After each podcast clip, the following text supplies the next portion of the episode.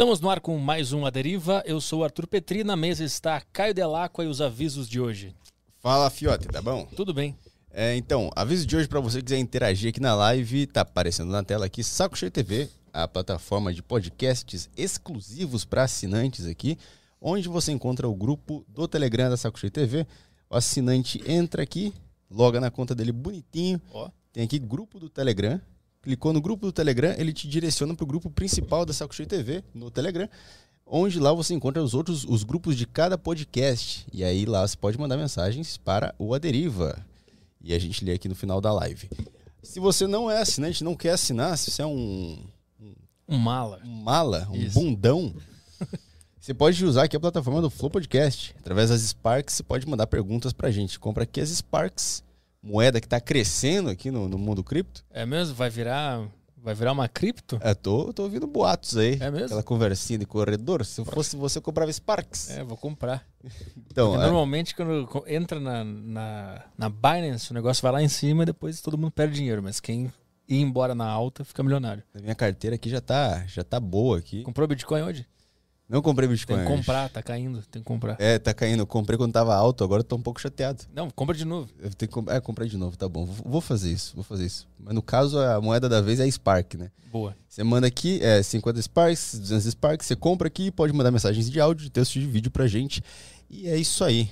Não tem mais avisos. Ah, YouTube você pode mandar mensagem sem precisar pagar, que a gente separa e lê. É isso aí. É isso aí. Tamo na Switch também? Switch TV, aquele Site site que costuma banir as pessoas. Boa. Então vamos lá que o convidado de hoje é o Rodrigo Apresentador. E aí, Rodrigo? Tudo bem? Obrigado pela presença aqui. Obrigado, eu fiquei muito feliz. Estava comentando antes de entrar no ar que eu fiquei muito honrado de vocês me chamarem. Fiquei muito feliz, realmente. Que é o Caio, tomo- sua namorada que te assiste é. bastante. Graças à namorada do Caio. Como é o nome dela? Cristine, Cristine. Graças a ela que eu tô aqui. Porque eles assistem o meu vídeo eh, juntos e, e aí de repente ele teve uma ideia. Vou chamar aquela bicha louca pra vir no podcast. Tu, mas tu ficou conhecido por fazer o, o, o cover da Xuxa, é isso, né? Isso. E hoje, hoje, qual é o teu trabalho? Porque eu vi que tu não quer mais ser é, vinculado a ela. É, não é nem que eu não quero, eu acho muito saudável quando as pessoas lembram de mim como Rodrigo Xuxa. Eu acho que isso é mu- muito natural, até porque ah, eu foi assim, tipo, eu comecei fazendo isso e fiquei muito conhecido nacionalmente fazendo isso. Então tem gente que não desassociou ainda a imagem. Uhum. Mas é, é óbvio que a partir do momento que eu, que eu passo a, a criar uma nova personalidade, fazer um novo trabalho, é, eu quero ser reconhecido também por esse trabalho, que não nada tem a ver com a Xuxa, né? Mas é a minha história, eu me orgulho muito dela. Tá sendo. Tu tá em qual passo agora pra mudar de, de persona publicamente nesse momento? Já faz um tempo que tu Não, já faz tempo. Olha, eu, deixei, eu, eu fiz a Xuxa de 2002 até 2015. Foram 13 anos e alguma coisa de, de como personagem Rodrigo Xuxa, cover da Xuxa, né? Uhum. Que daí eu vestia a roupa que ela vestia, eu tinha o corte de cabelo dela, usava uma lente de contato azul. Ou seja, era uma coisa voltada pra Xuxa. E aí, em 2015, eu, eu encerrei o personagem do, do Rodrigo Xuxa e, e aí comecei a investir nessa, na- nesse lance de ser comunicador, de, de apresentar, realmente, de entrevistar as pessoas. E aí, onde eu peguei o meu canal, que já existia e estava lá abandonado, e passei a, a, a- a colocar vídeos e, e coisas do tipo assim, como apresentador e, e dando dicas e tal. O programa Rodrigo Show já tem seis anos no ar e, e ele passou por várias reformulações, assim, várias é, formatos. O Rodrigo Show, esse. É o meu programa Aham. na, na internet. Teve algum, algum, algum fato específico ou foi uma decisão pessoal tu mudar de, de, de, de foco na carreira? É, eu acho que primeiro que eu achava que eu não estava mais combinando com, com, a- com aquilo tudo que eu fazia, porque eu achava que eu já tava, eu já tinha envelhecido. Eu acho que quando eu era criança, porque eu comecei com 13 anos, quando eu era um adolescente, era bonitinho e tal, fazia a Xuxa. De repente eu virei um homem, cresci, ah, amadureci e não, não me vi mais fazendo Xuxa. E eu tive também um problema com os fãs da Xuxa, assim, alguns fãs da Xuxa, que Hum. começaram a me perseguir na, na internet, quando eu, foi ali que eu conheci o tal do hater, né? Ah.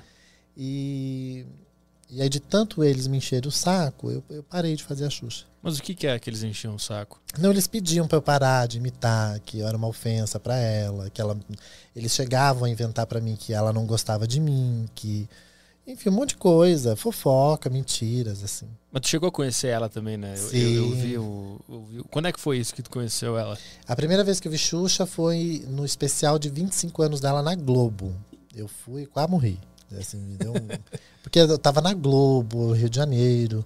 Aí eu vi a Xuxa de perto pela primeira vez e tava a Ivete Sangalo também. Então, é dois furacões, assim, né? Pessoa- Imagine você passar dois furacão de uma vez só, não fica nada em pé. Então era Xuxa e Ivete ali na minha frente. E foi a primeira vez que eu vi ela e foi uma emoção muito grande. Daí depois, quando já fiquei muito conhecido nacionalmente como Rodrigo Xuxa, eu voltei no programa dela, fui barrado, porque daí eu estava muito exposto, a Globo não deixou entrar na gravação. Caramba, como? Como que foi isso? O que que falaram pra ti? Não, falaram pra mim, olha, você não vai poder entrar. Eu disse, por quê? Eu, se eu tô aqui na condição de fã, né? Eu, eu vim assistir a gravação. Não, porque você vem aqui, daí você vai nos outros programas, você vai na Eliana, vai na Hebe, vai. Entende? Aí você vai causar tumulto, a não ser que você se vista, tire essa roupa que você tá, põe um boné, disfarça pra participar da gravação. E aí, como eu não quis me descaracterizar, eu não quis, assim, tipo, abrir mão da minha personalidade, meio que bati de frente, eles me barraram. Só que a Xuxa ficou sabendo disso e ao- ao- aos fãs lá dentro do Projac, que agora é Estúdios Globo, não é mais Projac. Eu sou do tempo do Projac. Falaram pra ela, Xuxa, o Rodrigo tá lá fora, ele tá chorando. E eu fazia, ah, né? Ele tá chorando, ele quer entrar, quer tirar uma foto com você. Aí a Xuxa mandou me chamar lá dentro. Já que ele não pode participar da gravação, eu recebo ele lá atrás. Então foi. A Globo me fez um grande favor. Eu, eu agradeço até hoje, Rede Globo. Obrigado por ter me barrado, porque graças a isso, a Xuxa me recebeu. um- eu tive um momento só com ela, coisa que pouquíssimos fãs têm, né? Lá no camarim. Não, foi ali no, no backstage mesmo do programa, atrás do cenário, mas foi maravilhoso. Pra mim foi um momento assim. Cara, ali eu comecei a me sentir importante, realmente. No Né? melhor sentido da palavra. né? nessa época tu ainda trabalhava imitando ela. Sim, E aí, fervorosamente. Ela sabia ou tu falou pra ela lá, lá no Não, dia? ela sabia porque as pessoas já tinham levado pra ela um- um- umas fotos, umas coisas, e ela ficou assim impressionada com, com a semelhança na época que tinha realmente uma certa semelhança, até mesmo pelo fato de eu ser um homem imitando a Xuxa. Aham. Acho que a, a- a obrigação de uma mulher eh, é, é ficar bonita, parecer realmente quando ela vai se, se, se projeta em outra. Agora, um homem já é mais difícil. E ela ficou super impressionada, assim. Aí depois, quando eu fui, ela já conhecia o trabalho e ela falou para mim, Rodrigo, olha, aproveita cada momento e isso é legal, seu trabalho é super legal. Então, a Xuxa foi muito fofa comigo, foi muito legal. O que que te... Voltando lá, lá no início da tua vida, ela- tu começou a imitar ela com 13 anos, é isso? Isso. Por quê? Primeiro porque eu, eu, eu, eu não virei artista, eu nasci artista, né? Ah. Eu sou um artista, eh, não sei porquê, não me pergunte. Eu nasci assim, com esse, com esse defeito, digamos assim. Ah, e, eu, e com 12 anos eu me apaixono pela Xuxa, assim, porque eu sempre gostei muito de televisão, Hebe Camargo, Silvio Santos, Gugu, sempre gostei dessa, dessa coisa de televisão. E a Xuxa, eu, eu fui olhar ela com, com bons olhos, assim, ou seja, com um olhar mais carinhoso a partir dos meus 12 anos de idade. Até ali eu já tinha sido fã de Mara, já tinha sido fã de Angélica, e, mas a Xuxa veio realmente aos 12 anos, assim, quando eu me interessei por ela. E, e aí eu quis levar, eu juntei o útil ao agradável, né? Ou seja, a minha vontade de aparecer, de ir para os palcos, com o amor que eu tinha pela Xuxa, e fui dançar as músicas da Xuxa nas escolas, para as crianças e tal. Foi assim que começou. E um dia, no teatro, eu tava, eu coloquei um negócio assim, um aplique loiro, e aí uma amiga falou, a Camila disse, cara, você ficou muito parecido com a Xuxa. E aí, onde veio a ideia de ser Rodrigo Xuxa. Mas tu lembra qual, qual foi a característica que mais te chamou a atenção nela, pra tu gostar especificamente dela e, e começar a imitar ela? Eu não sei, a Xuxa é um, é um fenômeno. A Xuxa é a rainha, ela é uma coisa. Eu não sei se você já conhece ela de perto, De perto, não. Não. não. mas é uma coisa impressionante. É, é sobre-humano a, a- a presença da Xuxa. Então eu acho que. E quem é fã, quem gosta, entende o que eu estou falando. Porque a Xuxa, ela realmente ela, ela transmite uma, uma, uma coisa, uma energia que não é desse planeta. Hum. Eu acho até que ela é um ET. Eu acho que ela não é desse planeta. Porque essa coisa de nave espacial, planeta Xuxa, dá uma dica, né? Eu acho que ela deve ter seu próprio planeta por aí. É que eu não, eu não conheço, eu conheço ela, obviamente, mas não tão profundamente. Por isso que eu tô é. querendo entender o que, que é isso que ela, que ela te passou e que fez tu é, gostar tanto dela, assim. Eu acho que é uma verdade. Ela é muito verdadeira e, e ela é ariana também, como eu, então. Xuxa não mente para agradar ninguém, ela é aquilo ali. Entende? Quando ela tá feliz, ela tá feliz. Quando ela não tá muito feliz, ela demonstra também através de palavras, de olhares. E eu acho que é isso que me chama mais atenção. Porque o, o artista, às vezes, tem a obrigação de fazer a fina o tempo todo, né? É. E a Xuxa não tem essa obrigação. E eu acho que ela está cada vez mais desengessada, assim, de, uhum. dessa coisa de, de fazer a, a fina o tempo todo. E é isso que eu gosto nela. Então, aos 13 anos, tu é, viu ela na televisão, gostou bastante, e aí nessa aula de teatro colocou aplique e falaram que parecia a Xuxa. Isso. Aí nisso era uma brincadeira ainda, né? Era uma brincadeira, eu nem cobrava. Depois as, as escolas me ligavam e diziam, Rodrigo, vem aqui receber seu cachê que você não, não, não, você não pegou no dia. Nem ligava para isso. Quando que começou a virar um, um trabalho e começou a te sustentar? Quando a demanda de shows aumentou assim, quando da minha escola eu fui para outra e para outra, porque assim, tipo, tinham professoras que davam aula na minha escola, que davam aula em outras escolas. Então começaram a falar nas outras escolas. Olha, lá no, na minha escola, onde eu dou, da, dou, dou, aula, tem um menino que faz um show assim, é, com as músicas da Xuxa. Ele é muito talentoso, ele dança as músicas. E aí eu fui de uma escola para outra, da minha cidade para cidade vizinha. Teve uma época ali, tipo, acho que 2008 eu fazia quatro shows por dia. Dois de manhã, dois da tarde. Isso em é, semana da, do dia da criança, né? Às vezes uhum. três, quando as escolas eram muito longe, eram, eram três eh, shows, assim. Quatro num dia. Como é que tu absorvia essa experiência como uma criança ainda? Não, ali eu já era adolescente, já era um... Já era um ah, era... tá. Dos 13 até que idade ficou sendo uma brincadeira? Até os 15, mais ou menos. Aí, aí os 15 tu vê que dá para viver com isso. Aí é. eu quero entender assim, como é que se prepara isso? Tu contrata é, pessoas para fazer a coreografia, dançarinos? Como é que profissionaliza essa não, profissão? Olha, eu sempre fui muito. É, não sei se é a palavra, vão, vão, vão me cagar na minha cabeça. Mas assim, eu sempre fui muito autossuficiente. Eu nunca esperei por ninguém para fazer o meu trabalho. Então, o máximo que eu pudesse adiantar do meu trabalho sozinho, uhum eu adiantava, eu fazia. Então a coreografia eu mesmo pegava, eu levava. Na época, olha como era difícil. Hoje em dia você passa as músicas para um pendrive, para um, um, qualquer coisa. Manda pro né? drive, o cara abre direto é, no computador. Abre direto lá. Na época eu levava pilhas de CD e aí eu anotava em cima da capa. Desse CD é a faixa 2, 4 e 6, por exemplo. Desse CD é a faixa 20, que é a última música. E era assim, era muito mambaby, era tudo muito artesanal o show, realmente. Os cenários eram feitos tudo meio mas era tu sozinho ou tinha uma não, equipe? Sozinho, era sozinho, imagina. Não, eu não tinha, não tinha equipe, não tinha... Era eu e eu. Mas como é que tu absorveu essa experiência? Tu viajou o Brasil inteiro fazendo esse show. Foi. Para quais cidades, por exemplo, tu foi? Todas as cidades mesmo do Brasil, assim, foi as principais capitais inteiras. Sim, foi em quase todas. Como é que como é que tu enxergava isso no sentido de eh, essa essa aqui virou minha profissão agora é isso que eu quero fazer, eu quero fazer isso aqui por um tempo e depois fazer outra coisa. Como é que tu via esse longo prazo? Então, é muito louco isso, porque hoje, com 33 anos, é que eu paro para pensar naquela época. Na época eu ia fazendo, eu ia vivendo. Ah, que legal, vamos para Salvador fazer um show. Nem sabia se eu ia para Salvador mesmo, se eu estava sendo sequestrado, porque eu ia sozinho. Podiam estar tá me sequestrando, podiam, né? Eu não sabia o que eu ia fazer lá. E graças a Deus nunca ninguém me passou a perna nesse sentido de me levar para uma furada. Uhum. Mas fui, eu fui, eu fui fazer shows assim, todo o Brasil. Só que aí, pera lá, deixa eu te contar. Eu fiz para criança esse show. Em 2012 eu fiquei muito conhecido. Assim, alguém tweetou e Rodrigo Xuxa aconteceu. E aí foi onde as baladas, a, a, as principais casas noturnas do Brasil começaram a me chamar. E aí eu tive que levar esse mesmo show pro, pra noite. E aí eu, chegou uma, uma pessoa para mim e disse, Rodrigo, esse figurino não dá. Você, tá, você não tá mais nas escolas. Eu estava coberto daquilo lá, com aquelas roupas mais infantiloides. E aí onde eu tive que, que meio que fazer um, um laboratório, assim, de como seria uma Xuxa mais sensual, com apelo mais sensual, digamos assim, né? Uhum. Aí com cílio postiço, aquela coisa toda. Uhum.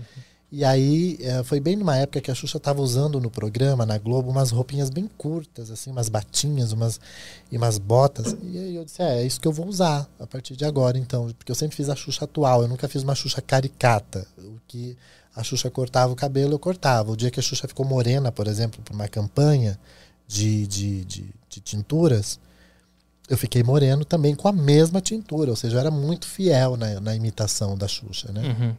Tu começou a trabalhar então em, na noite adulta fazendo. Era o Rodrigo Xuxa o nome do. Era Rodrigo Xuxa, do, o mesmo Rodrigo Xuxa, só que com show. um show um pouquinho mais voltado pro público gay, ah. porque eles botavam os gogoboy pelado atrás de mim, dançando só com o chapéuzinho de paquita, eu tinha que pôr as perninhas de fora também, alguma coisa para chamar atenção, para né, fazer um show mais de acordo com a casa à noite. Que, que tweet foi esse que, que fez tu ser conhecido?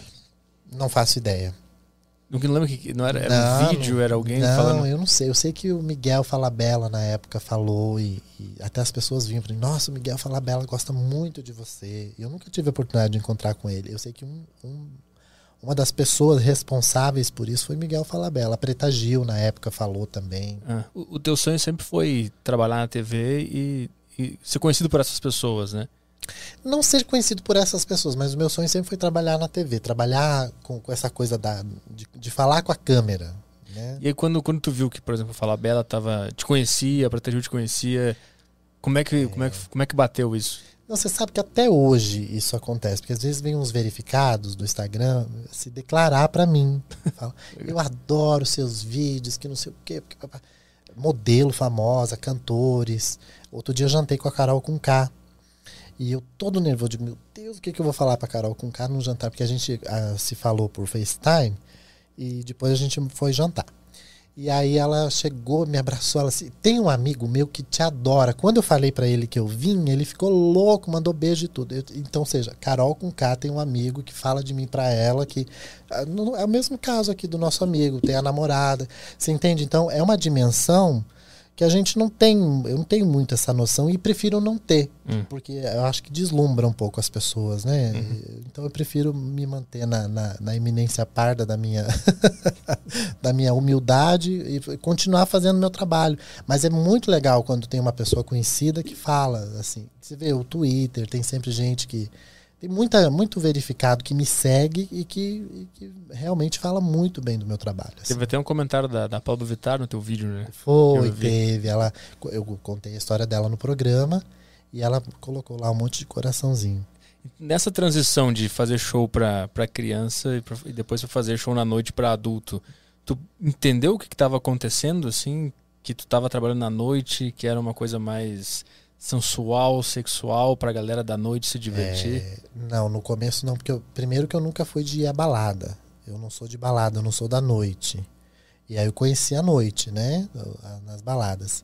Tinham baladas, tinham casas que me contratavam, era uma coisa muito séria, muito tal. Mas tinha lugares que eu ia fazer show onde as pessoas me ofereciam droga, onde me ofereciam, assim, literalmente um cardápio de garoto de programa para saber quem eu gostaria de levar pro hotel depois do show. Então eu fui conhecendo coisas assim que no começo eu achava absurdo, né? Uhum. Tinha assim, o camarim, chegava sempre, você quer alguma droga? Era, era assim que eles me perguntavam. E eu dizia, não, porque eu não, não uso nenhum tipo de droga. Sério? Você. Eh, me viam até como estranho, assim, né? Uhum.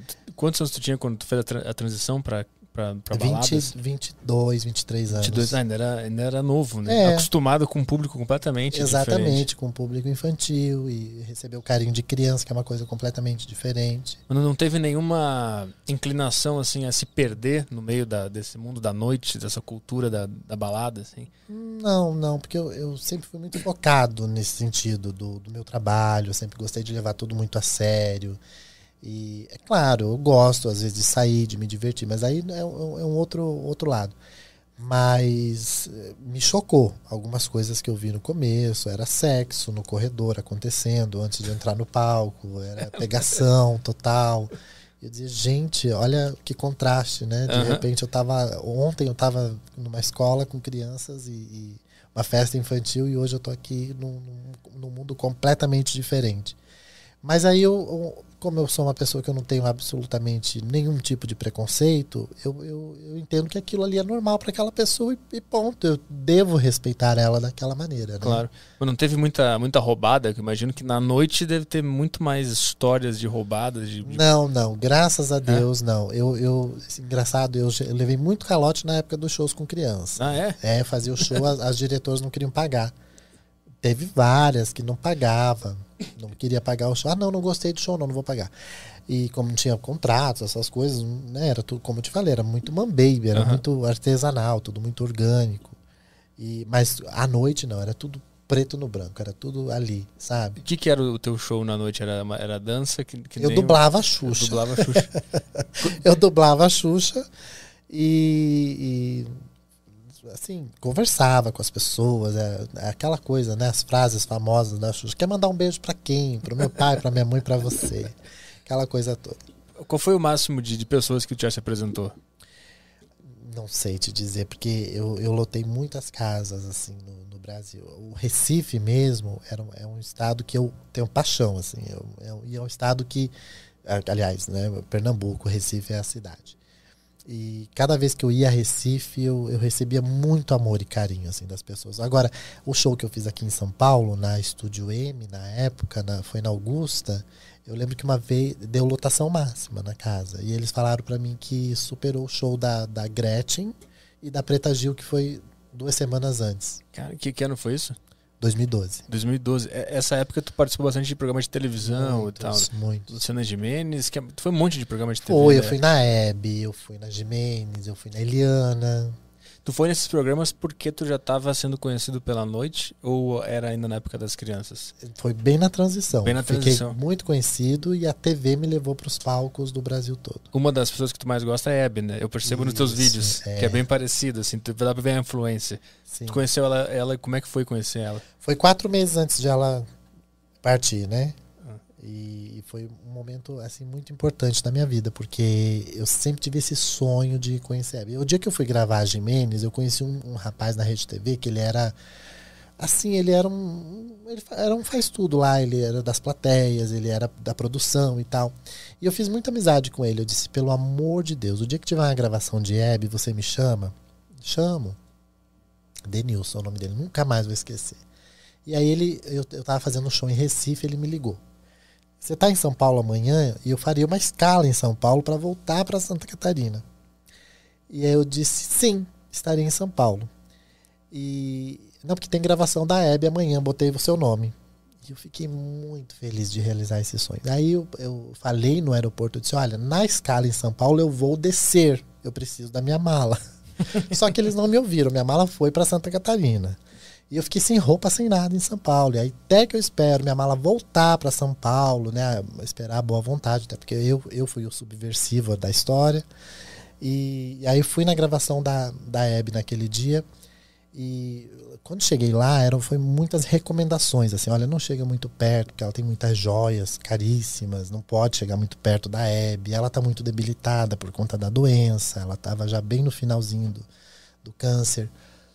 Uh, não pede selinho, não pede abraço nem nada. Você só vai ver ela, é olhar com os olhos e lamber com a testa. Tá bom para você? Eu digo, tá bom. Só de ver a Hebe já tô feliz. E aí, eu, como eu sou uma figura que eu apareço de longe, porque eu tenho 1,77m de altura, eu não sou uma coisinha, né? Eu sou um ponto de referência. Né? Tá vendo aquilo lá? É ali.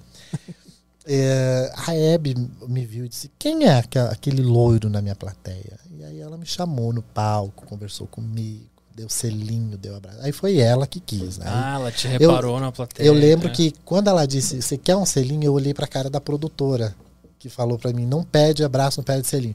Eu olhei pra cara da produtora, assim, do programa, aí a, a produtora fez, vai, vai, se ela tá querendo, foda-se. Né? e aí foi. E quatro meses ela, ela foi embora. Quatro meses depois. E, não há registro disso, mas eu até brinco que eu, eu me tornei o herdeiro natural do selinho da Hebe. Porque naquela gravação, os últimos selinhos dela em público foi no Fernando Sorocaba, que cantou no primeiro programa, e em mim. E não houve outros selinhos. Aí o Silvio Santos deu um selinho nela no caixão. Uhum. Então, em público, em vida, o último selinho da Hebe foi em mim. Foi em ti. É. E aí sempre eu, eu, brinco com as pessoas, olha, vamos fazer a foto do selinho. Agora eu dou selinho em todo mundo. Dia eu chego, as pessoas querem selinho. Aí, por conta disso, assim, eu brinco, né? Eu me tornei o, o herdeiro natural do selinho da Hebe, mas é uma brincadeira só. O que que, o que que te movia durante a tua carreira? O que que tu estava vislumbrando? Tu estava vivendo o um momento? O que, qual era o teu sonho, o teu objetivo? Com 13, com 15, com 16, com 22? O que que tu estava atrás? Eu sonhava, mas era uma realidade muito distante. Eu não tinha noção se eu ia conseguir ou não. Eu, eu lembro que com seis anos de idade, uma vez eu falei no, eu estava no pré-escolar e eu falei para os amiguinhos assim, sentado brincando na, na aula de. A professora estava sentadinha no, no, no, na quadra, num banquinho da quadra da escola, corrigindo a, as lições nos caderninhos, uma pilha de caderno no colo dela, ela corrigindo. E ela estava com óculos assim, aqui no, no, no, nariz. E eu sentadinho ali com, os, com, os, com, as outras crianças, eu disse: Sabia que um dia eu vou no programa da Hebe? Aí a professora fez assim, para mim, por cima dos óculos: Tipo, essa criança tá louca, tá doido, vamos internar. E não deu outra. Chamaram na escola minha mãe. Vamos pôr ele no psicólogo, porque na idade dele é, é muito natural criança querer acreditar no Papai Noel. Agora, na época, é amargo. Né? Ele, é, uma, é uma realidade muito distante da dele. Vamos trabalhar. Será que ele não está vendo muita TV? Tira a TV dele, né? Foi aquela uhum, coisa. Uhum. E, e, quando eu fui no programa da Hebe, eu fiz uma foto, uh, imprimi uma foto minha no programa da Hebe e levei lá na escola. Mandou pra professora, por ser pra, pra aquela professora, não, porque sim, sim. Eu, eu, não sei, foi pra puta que pariu, não sei onde ela anda. Mas eu levei lá, porque uh, foi assim movimentou a escola, essa minha, essa minha ideia. Todo mundo passou a me ver como uma, um, uma coisa, um menino doido, um menino que estava ali acreditando numa coisa impossível. Uhum. Enfim. E... Mas, é, mas é curioso, né? Tu ter falado uma ideia de Naeb e isso ter gerado tanta polêmica. É, Por que, que deu tanta polêmica? Porque, não sei, eu acho que o fato de eu ser lá do sul e a, essas coisas de televisão ser tudo aqui em São Paulo. Eu lembro quando eu dizia, eu vou para São Paulo. Nossa, era um pesadelo para minha mãe, para a família, porque é uma realidade muito distante uhum. da nossa lá do sul. Quando tu sonhava que um dia tu ia estar em São Paulo? Isso, Sim, eu falava. Uhum. Eu falava, um dia eu vou conhecer a Xuxa, um dia eu vou, vou estar no programa da Hebe um dia eu vou nos programas de televisão. Eu falava tudo isso. E todo mundo dizia, coitado, ele é doido. Tu realizou todos? Quase? Todos. todos Todo, tem mais algum que está faltando? Ou foram todos? Ah, eu acho que eu quero, eu quero trabalhar na TV. Eu ainda quero trabalhar na TV. Qualquer emissora, viu? Quiser me contratar, estamos aí. Mas eu, todo mundo sabe que eu tenho uma, uma predileção, uma paixão pelo SBT. Eu sou muito SBTista. Só falta esse sonho. Só falta esse. Mas eu já falei que no SBT eu trabalho de graça, nem quero cachê. Não, e olha, eu trabalho lá de qualquer coisa. Eu sirvo cafezinho, vou lá fazer coisa. Porque eu amo o SBT. Eu acho o SBT a coisa mais incrível do mundo. Quando eu vou lá, eu sinto um arrepio, uma energia tão boa, uma coisa. É engraçado isso, né? Porque o SBT faz parte da minha história. Eu acho que por causa dessa coisa da Hebe, uhum. né? O que eu sei. O que eu quero entender é, é, é como é que funciona esse, esse, a tua fé de que tu ia conseguir fazer essas coisas que com seis anos tu falou que ia na Hebe e conseguiu fazer e até isso acontecer tu nunca pensou ah não vai não vai dar eu vou eu vou foda-se esse sonho deixa para lá como é que nunca, funciona não. esse objetivo claro na tua mente que tu não deixa cair de jeito nenhum é eu, eu engraçado o desistir é uma palavra que eu desconheço não tem no meu vocabulário eu acho que no, do meu dicionário eu ranquei essa, essa página onde tem desistir, onde tem a, a frase não vai dar certo. Nunca tive esse pensamento. Embora as pessoas sempre falavam para mim, ah, Rodrigo, desista disso, isso não é para você. Você sabe que eu cheguei a ouvir uma amiga da minha mãe falou para mim assim: essa, eu, é lindo isso tudo que você quer, essa coisa de ser artista, de, mas isso não é para qualquer um. Ainda fui, a filha da puta me chamou de qualquer um. Né? Além de falar para mim que eu não ia conseguir, me chamou de qualquer um. Né? Mas ainda, ainda quero entender, porque tu. De onde vem essa fé, tu, essa força? Tu, tu, fez tudo, conheceu todo mundo que tu queria conhecer, Sim. esteve em todos os programas que tu queria participar. E eu ainda quero entender como é que funciona psicologicamente isso. Hum, é, eu não sei. Aí eu acho que é um realmente um, um ou um psicólogo ou um parapsicólogo que vai te explicar. Eu acho que a, a, essa coisa de que a fé move montanhas, move mesmo. E que e quando a gente acredita, é meio caminho andado para você conseguir as coisas. E, e eu, eu simplesmente acreditei naquilo. Não teve nenhum momento que tu se viu de frente com alguma coisa que botou em xeque tudo e teve um momento que tu pensou, não vai dar? Não. Teve aquele momento que eu, eu dizia, meu Deus, o que, que eu estou fazendo aqui? Será que eu mereço estar aqui? É, é, isso é grande demais. Sonhei grande demais e tô aqui agora. Às vezes, tipo, para entrar no palco de um, de um, programa de televisão mesmo, ali, aqueles cinco segundos antes de entrar no palco, é, um, é uma coisa que eu dizia: será que eu vou entrar? Será que eu não vou cair duro aqui? Teve algum, algum específico que foi o que mais sentiu isso? A Eliana. Por quê? porque fizeram uma entrada triunfal para mim, com fumaça e tudo. E, e, eu tava conhecendo a Eliana, pô, é um ícone da televisão, da minha infância também. Uhum. E aí ela anuncia, vem aí Rodrigo Xuxa, e aí, tipo, começa aquela música, aquele, aquela, a, a plateia ovacionando, e, e aí, aí dá aqueles cinco segundos de dizer, caramba, aquele menino de seis anos tinha toda a razão. Mas aí tu sentia, ele tinha razão, mas tu disse que tu sentia que tu não merecia estar ali. Ah, mas eu sempre acho que eu não mereço. Hum. Sempre acho. Porque ultimamente mesmo eu tenho recebido tanto carinho, tanta coisa boa.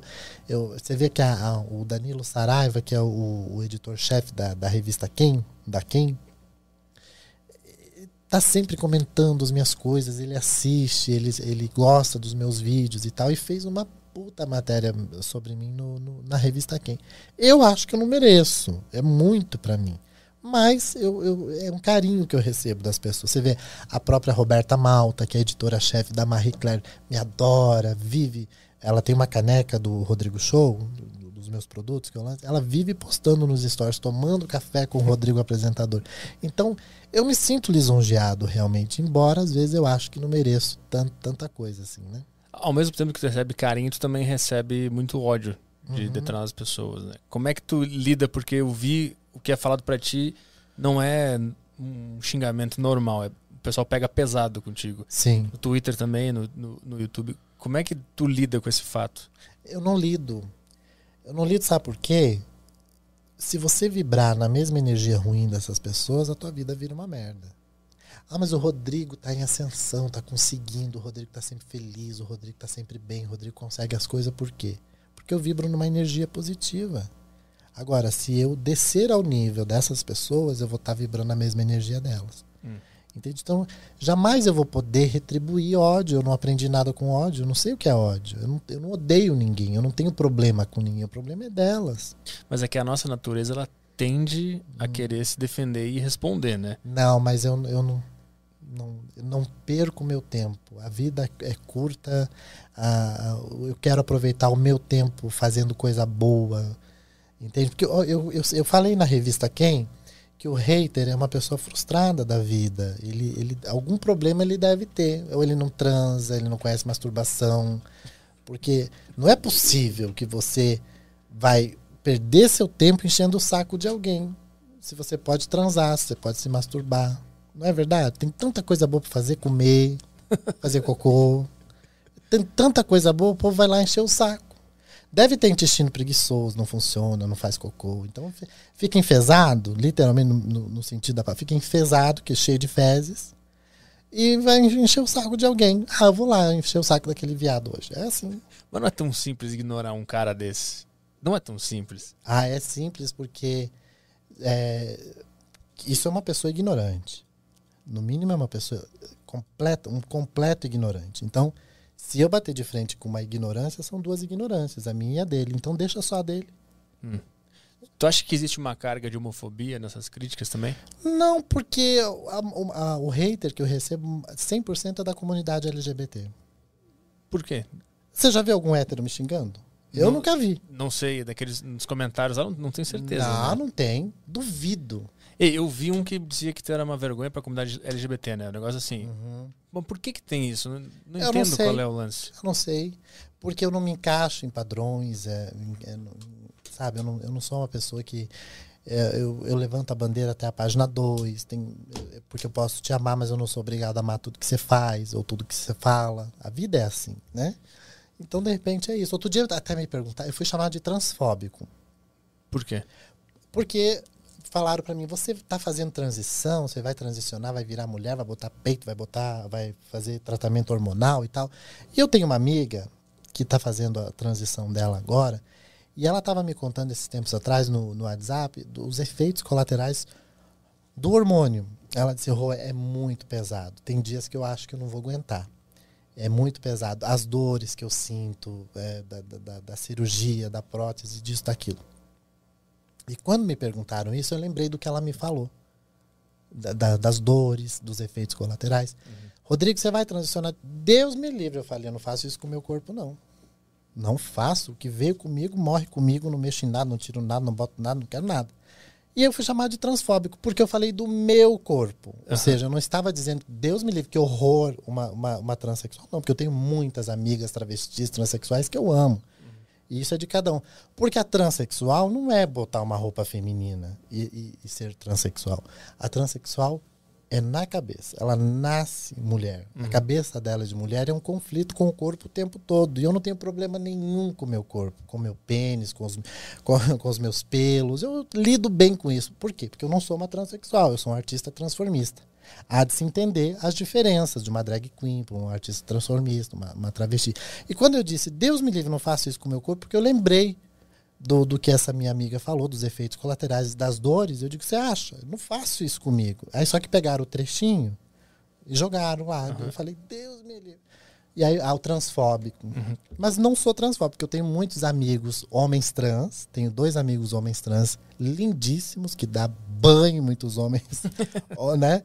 E, e várias e várias amigas travestis e transexuais eu tenho. Qual é a diferença de artista transformista para drag queen e aquelas outras classificações que tu falou? Então, eu acho que o artista transformista, ele não exagera como... Ele não tem o exagero da drag queen, que eu acho lindo, eu adoro. Daqui a pouco, né, vão sentar o pai me... Chamou a drag queen de exagerada. Não, não é isso. Eu acho que a drag queen, ela tem um exagero na maquiagem, no perucão, na cor da peruca. Ou seja, eu nem, não uso peruca, eu não uso brincos, eu não, né? Então tem uma diferença. Eu me transformo e eu transito muito pelo masculino e feminino. Eu gosto de uhum. misturar. Então acho que isso é ser um artista transformista, porque o, o, artista transformista não é só se transformar em mulher. O artista transformista ele pode se transformar, um, como eu fiz outro dia, eu imitei o Chacrinha, me vesti de Chacrinha. Uhum. Eu fiz o Silvio Santos, me vesti de Silvio Santos. Eu era, fazia Xuxa, me transformava em Xuxa. Então isso é ser um artista transformista, é o artista que se permite ser o personagem que ele quiser. Uhum. Assim como tu está agora, é, é, tu no dia a dia ou tu também tem outros estilos? Como não, é? não. No dia a dia eu sou muito basiquinho, assim. Tênis, jeans, camiseta, normal, normal, assim. Esse é o artista. Ah, agora, agora tá o artista. É, agora é o artista. Né? Uma, uma recepção dessa Entendi. quem tinha que vir era o Rodrigo apresentador, né? Mas e, o, o, Rodrigo, Rodrigo, o que que tu faz no, como é que é no dia a dia? Como é que tu faz o que que acontece quando tu bota esse, esse look na tua mente? Então, é, ao contrário do Rodrigo que não tá assim. É, eu acho que eu, eu, eu, eu crio uma coragem. Ah. Eu fico mais corajoso, eu fico mais imponente, eu, eu, eu sou capaz de dar uma opinião. Hum. No meu dia a dia eu sou muito quietinho, eu sou muito calado, eu escuto mais do que falo. Uh, por exemplo, é, não sei se de repente isso é uma armadura porque quando eu estou no meu dia a dia, eu não sei se eu sou capaz de pegar um microfone em público e falar com as pessoas. Mas assim como estou, tranquilo para mim a, a, a, questão de comunicar. Quando é que tu percebeu que se tu colocasse uma armadura, digamos assim, tu conseguia desbloquear essa habilidade de se comunicar? Não sei, não sei. Eu acho que isso foi muito natural. Eu percebi isso naturalmente, assim, né? E, claro, mesmo montado, tem alguns limites também. Hum. Né? Eu, eu tenho coisas que eu não, não vou fazer só simplesmente porque tá ali de artista, né? Então eu acho que eu acho que quando eu saio, por exemplo, à noite, quando eu vou encontrar pessoas, as pessoas querem ver o artista, elas querem ver o Rodrigo apresentador, elas querem ver uma coisa glamurosa, montada, que eu sempre que essas joias extravagantes que eu uso, essa, esse cílio imenso. Acho que é isso que as pessoas esperam, não é um Rodrigo hum. dia a dia com o cabelinho amarrado, né? Eu digo assim, quando é que foi a primeira vez que tu se montou e tu percebeu isso aqui me traz um poder diferente? Não é, acho que não foi a montação, acho que foi o microfone. Ah. Eu acho que o microfone é a minha arma, né? A montação é a armadura, mas a minha arma realmente é o microfone, assim, que eu, eu consigo me defender, eu consigo ser eu 100% de uma, de uma essência que vem em mim é, com o microfone na mão. Eu gosto muito. Mas o microfone é arma, a, a, a montagem é armadura. Quando que, que tu entendeu que isso virava uma proteção? Que idade tu tinha? Ah, acho que desde a primeira vez que eu subi num palco eu percebi isso. Ah. Obviamente com muito nervosismo, com muito frio na barriga. Mas aí uma vez eu vi uma entrevista, eu, aí quando eu, eu, eu, eu, tive esse, esse negócio de, de ficar nervoso no palco, cada vez que eu ia fazer um show eu ficava com frio na barriga e tremedeira. E aí eu disse, poxa, será que eu não estou confundindo as coisas? De repente eu, não, eu, eu, eu tenho uma grande admiração por isso, mas eu não sirvo para isso. Eu cheguei a pensar, hum. né? E aí eu vi uma entrevista, eh, falaram para mim, vai fazer teatro, que no teatro ajuda muito a perder essa, essa, essa vergonha, essa, esse medo. Hum, medo do ridículo, né? E aí eu fui fazer o teatro. E nesse meio tempo eu vi uma entrevista da Madonna, acho que foi no Fantástico, alguma coisa que a, a Madonna falando, ou numa revista, eu não lembro. Eu sei que foi a Madonna que falou que sempre quando ela vai entrar no palco, ela sente frio na barriga. Até hoje. Eu digo, uhum. então eu sou normal. então tá tudo então certo. Então tá tudo certo. Isso faz parte do, do, do, do babado. Tu, é, tu, tu, é de, de, Santa Catarina, Isso, de Balneário, Balneário Camboriú. Né? Como é que como é que era a tua família lá? Era tradicional, conservadora ou sempre te apoiou desde o início? Minha família cagou e andou. Nunca... Cagou e andou? Não, eles não, eles não me proibiram de ser o artista, mas também não, não incentivaram. Santo de casa não faz milagre. Meus pais são gaúchos. É, eu também. É, são gaúchos da Gema mesmo, né? Lá de qual do... cidade? Passo Fundo, minha Passo mãe. Fundo, Passo é, Fundo. da Gema, não é? Lá do uh -huh. uh -huh. Teu pai também é de lá? Não, o pai é de Nova Prata. Nova Prata. É. E minha avó, a mãe dele, é muito italianona, assim, aquela coisa, sabe? Então é uma família bem tradicional, bem gaúcha mesmo, bem um, uhum. um, um sistema bem, bem sulista, realmente. Porque olhando de fora, a gente imagina que a família pode ter colocado uma barreira nesse sonho, Nunca, mas não aconteceu isso. Não, até porque meu pai é artista também. Meu pai canta, meu pai ele promovia festivais de música. E, e sempre foi metido artista. Meu pai tinha uma rádio. Eu fui, ah. eu fui, locutor da rádio do meu pai aos nove anos. E a minha mãe sempre gostou de música, de televisão, então nunca foi um problema para minha família. Só que também não, ah, que aí vai, vai, vai, vai, fazendo, vai fazendo, mas nunca sabe, nunca me, nunca me ajudaram assim, tipo, vamos lá que eu te ajudo, conte uhum. comigo, mas também nunca botaram barreira nenhuma. Mas eu acho que eles te influenciaram a, a buscar esse caminho da arte também, né? Porque tu tinha isso em casa desde cedo. É, é mas não tive, não tive influência não. As minhas influências, as minhas referências sempre foram na televisão. Mas tu acha que nenhum aspecto, só de tu conviver com pessoas que estavam movidas não, com arte? Não, porque é muito diferente, é muito diferente, assim. Ah, o, que tipo, sentido? O tipo de arte, por exemplo, que, né, meu pai tinha aquela coisa de conjunto musical que não tem nada a ver comigo. Aquela coisa gaudéria? É, é. é. Tia guria, essas coisas assim? Tipo isso, tipo isso. Então, uh, não era uma coisa que era uma referência para mim. Eu, eu, busquei referência realmente hum. na televisão. Mas o palco tava lá, né? Isso. É, o palco. A primeira vez que tu viu o palco não foi com. Foi, foi, foi através daí. Mas, assim, eu lembro que o que me motivou realmente foi ver Silvio Santos, Gugu, hum. Xuxa, Hebe, Mara Maravilha.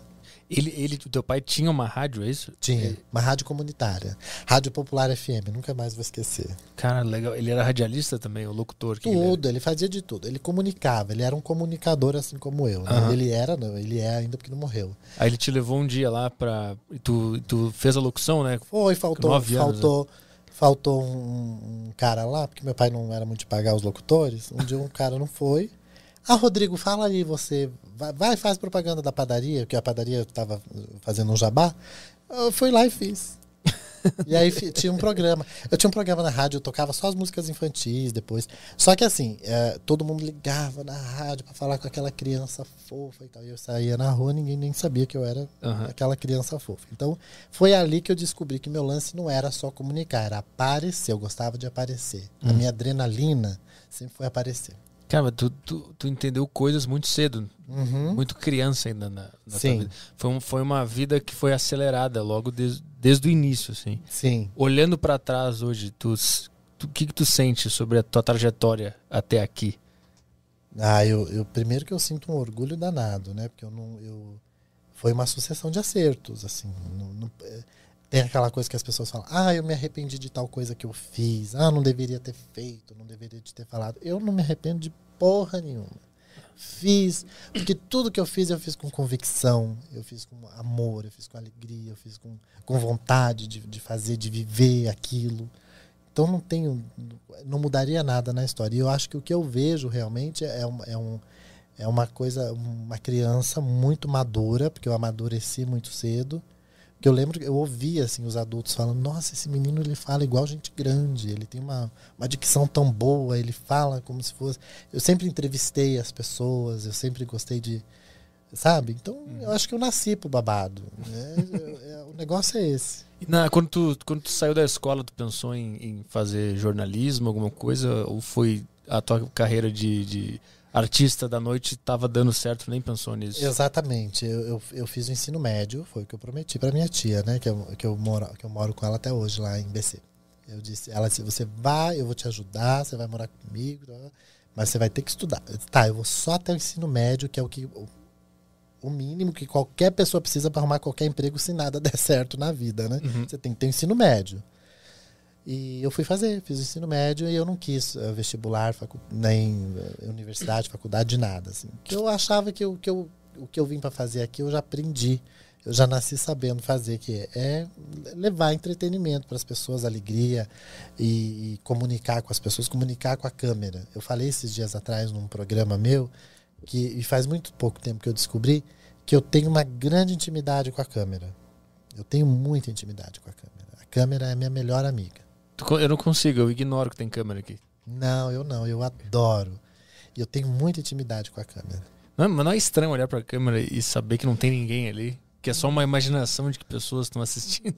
Não, não é, não é isso que passa pela minha cabeça no momento, não. É, eu, eu, é uma intimidade, realmente. É, é eu e a câmera. Não é sobre quem está me vendo ou se, ou se não está me vendo. Então tu fez, a, a, tu fez aquela locução na rádio hum. e aí tu percebeu, eu quero aparecer também. Quando é que tu, de fato, apareceu? O que, que tu sentiu nessa, nesse foi, momento? Foi uma professora minha que, que me descobriu. Foi na época das danças lá foi, da, da, da escola, isso. Mas e disse... a câmera?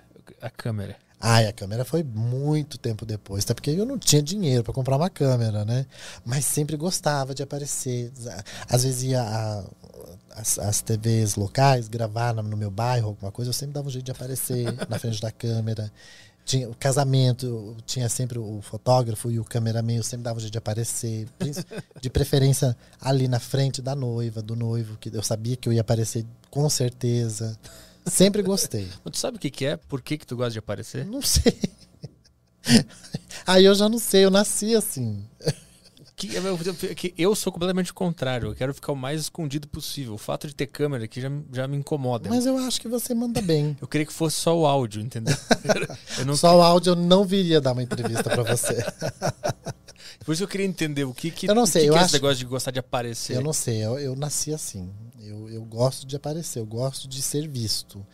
É, eu, shows de, de, de, Lembra que antigamente tinha, hoje em dia não tem mais, mas tinha muito aquele negócio de comícios, showmícios de, uhum. de político. Queria, onde é que tá Rodrigo? Eu com, sei lá, sete, oito anos de idade. Tava lá no colo do prefeito, do lado do governador. O meu pai, minha mãe nem sabia quem era, não tinha intimidade nenhuma, e eu tava lá, dava um jeito de subir no palanque. Eu sempre gostei de aparecer. Eu, eu quero, tô tentando entender o teu, o teu mindset de como que tu faz para ter esse sonho e nunca pensar em desistir, nunca achar que não vai acontecer, porque eu sou completamente o contrário. Eu tô sempre prestes a desistir do meu sonho. É, mas isso é ruim. Isso é, é ruim. sim, é horrível. É. Por isso eu queria entender como é que tu. Só que é tão simples que é complexo, do jeito é. que tu é. fala. Eu não sei. Aí teria que ter um, realmente um, bom psicólogo, um bom psiquiatra para. Tu nunca procurou pra... algum para entender não, essas coisas? Não, não faço terapia. Outro dia me perguntaram, Rodrigo, você toma alguma coisa, algum remédio para dormir, algum antidepressivo? Porque hoje em dia está na moda, todo mundo toma um antidepressivo, um, um uhum. ansiolítico, um para ansiedade, um para dormir, outro para acordar, outro. Eu disse, não tomo nada, eu durmo igual uma vaca, não quero nem saber. Não tenho esse problema com nada. eu quero muito ser assim. Me Eu ensina, sou, me ajuda. eu, sou, eu, sou, eu sou feliz, eu sou uma pessoa muito feliz, eu não tenho tristeza, não tenho raiva de ninguém, não tenho, não tenho problema com ninguém, não tenho mágoa, não tenho nenhum tipo de sentimento ruim. Eu só acredito naquilo que eu, que eu, que eu quero, tenho convicção nas coisas que eu, que eu quero. E procuro nunca vibrar na energia ruim das pessoas, porque as pessoas são. As pessoas têm energia ruim, isso é fato. Não tem aquelas pessoas que às vezes você, você chega, a pessoa não te fez nada, mas o santo não bateu? É porque alguma coisa na energia dela não tá certa. Normalmente eu acho que eu sou essa pessoa. Eu, Não, eu tô fazendo não. isso com as pessoas. Não porque eu tô aqui, eu tô muito bem com você. Mas é, tem essas pessoas, assim, que são vampiras de energia. Elas sugam a tua energia. Entende? Então eu sou, eu sou essa pessoa. Não, não- acho que não tem como entender, porque não tem como explicar. Hum. Né? Não, não, não, não, não precisa entender. Mas eu acho que é isso, assim, é, é muito simples e, é- e muito complexo ao mesmo tempo, como você falou. E- Esse sou eu, essa, esse é o meu jeito que, que eu, de encarar a vida, de encarar as coisas, né? Alguém te passou isso? Tu leu em algum livro? Como é que tu aprendeu esse negócio de não vibrar na mesma energia? Tu- Foi tudo natural? Não, lógico. Aí vem as minhas referências, Ah, né? Porque eu acho que o, eu, eu, eu vi e ouvi muita frase do Silvio Santos, por exemplo. Por exemplo, o que, que ele falava? O Silvio é uma coisa engraçada. Olha, se você pega o episódio do sequestro da Patrícia Bravanel, por exemplo, em 2001. A plenitude, a serenidade do Silvio Santos feito refém, a maneira com que ele sai na sacada para cumprimentar a, a, a imprensa, para falar, era como se fosse uma tarde de domingo em família. Nem parecia que ele estava ali. Então, assim, a gente aprende com as pessoas. A Hebe tinha muita energia positiva. A Hebe era muito feliz, a Hebe era muito alegre. A Xuxa fala que acreditar no sonho, nunca desistir, correr atrás daquilo que você quer, porque o cara lá de cima vai te ajudar. Entendeu? Então eu, eu venho essas referências, essas coisas e, e forma. O Clodovil, adoro o Clodovil Uhum. até hoje é uma sabedoria danada. Essa coisa de não se misturar com o hater, não responder o hater, porque eu não, eu sou igual a Dona Florinda, eu não me misturo com gentalha. Você entendeu? O- Tu aprendeu muita coisa com as tuas referências. com as então, minhas é- referências. Elas te deram um norte de como, como exatamente, viver essa vida. exatamente, exatamente. E tiveram muitas. É o que maravilha. O que, que ela te Ah, ensinou? Maravilhosa. Que a gente colhe aquilo que. Tem uma frase dela maravilhosa: você colhe aquilo que você planta. Ó, aí é que tá o grande segredo do Rodrigo apresentador. Por que, que o Rodrigo é assim e ao- aos seis anos ele sonha e aos 23 ele realiza? Porque você colhe aquilo que você planta. Aí o que maravilha disse: se você colher, se você plantar chuchu, você não vai colher cereja. Você vai colher chuchu. Mas é né? difícil saber o que, que a gente está plantando naquele momento. É. Ter a visão de, de que eu, tô plantando exatamente o que eu quero, isso é difícil. Mais ou menos. Aí Ah. é, é uma coisa do autocontrole, Ah, mais ou menos. Entende? Então, a Elke, a Dercy Gonçalves, de- essa coisa de, de ligar o botão do foda-se pra tudo, entende? Então, é, é você seguindo, segue em frente, vai indo, vai ver onde dá. ah. O não a gente já tem, né? Eles, eles te ensinaram é, esse, esse, lá, esse manual, essas regras de como viver a vida. A tua família te ensinou alguma coisa nesse sentido? Eu acho que no, no sentido. Não, nesse sentido não, mas no sentido de caráter, de, de, de boa educação, de essa coisa de não nunca se envolver com drogas, nem com bebida, nem não roubar o que é dos outros. Aprendi desde cedo muito sobre honestidade, sobre, sobre com a minha mãe, principalmente. Né? Uhum. Minha- a minha mãe é um caráter absurdo, absurdo. Assim. Minha mãe é, é- é a pessoa que eu mais aprendo coisas até hoje. Então é, é nesse sentido. Assim, minha mãe nunca precisou falar para mim o que é certo e o que é errado. Só de ela me olhar eu já sabia que tava, o que estava certo e errado. Então nisso eu aprendi muita coisa nesse aspecto. Vocês viviam na mesma casa, todo mundo? Como é que era? Todo mundo.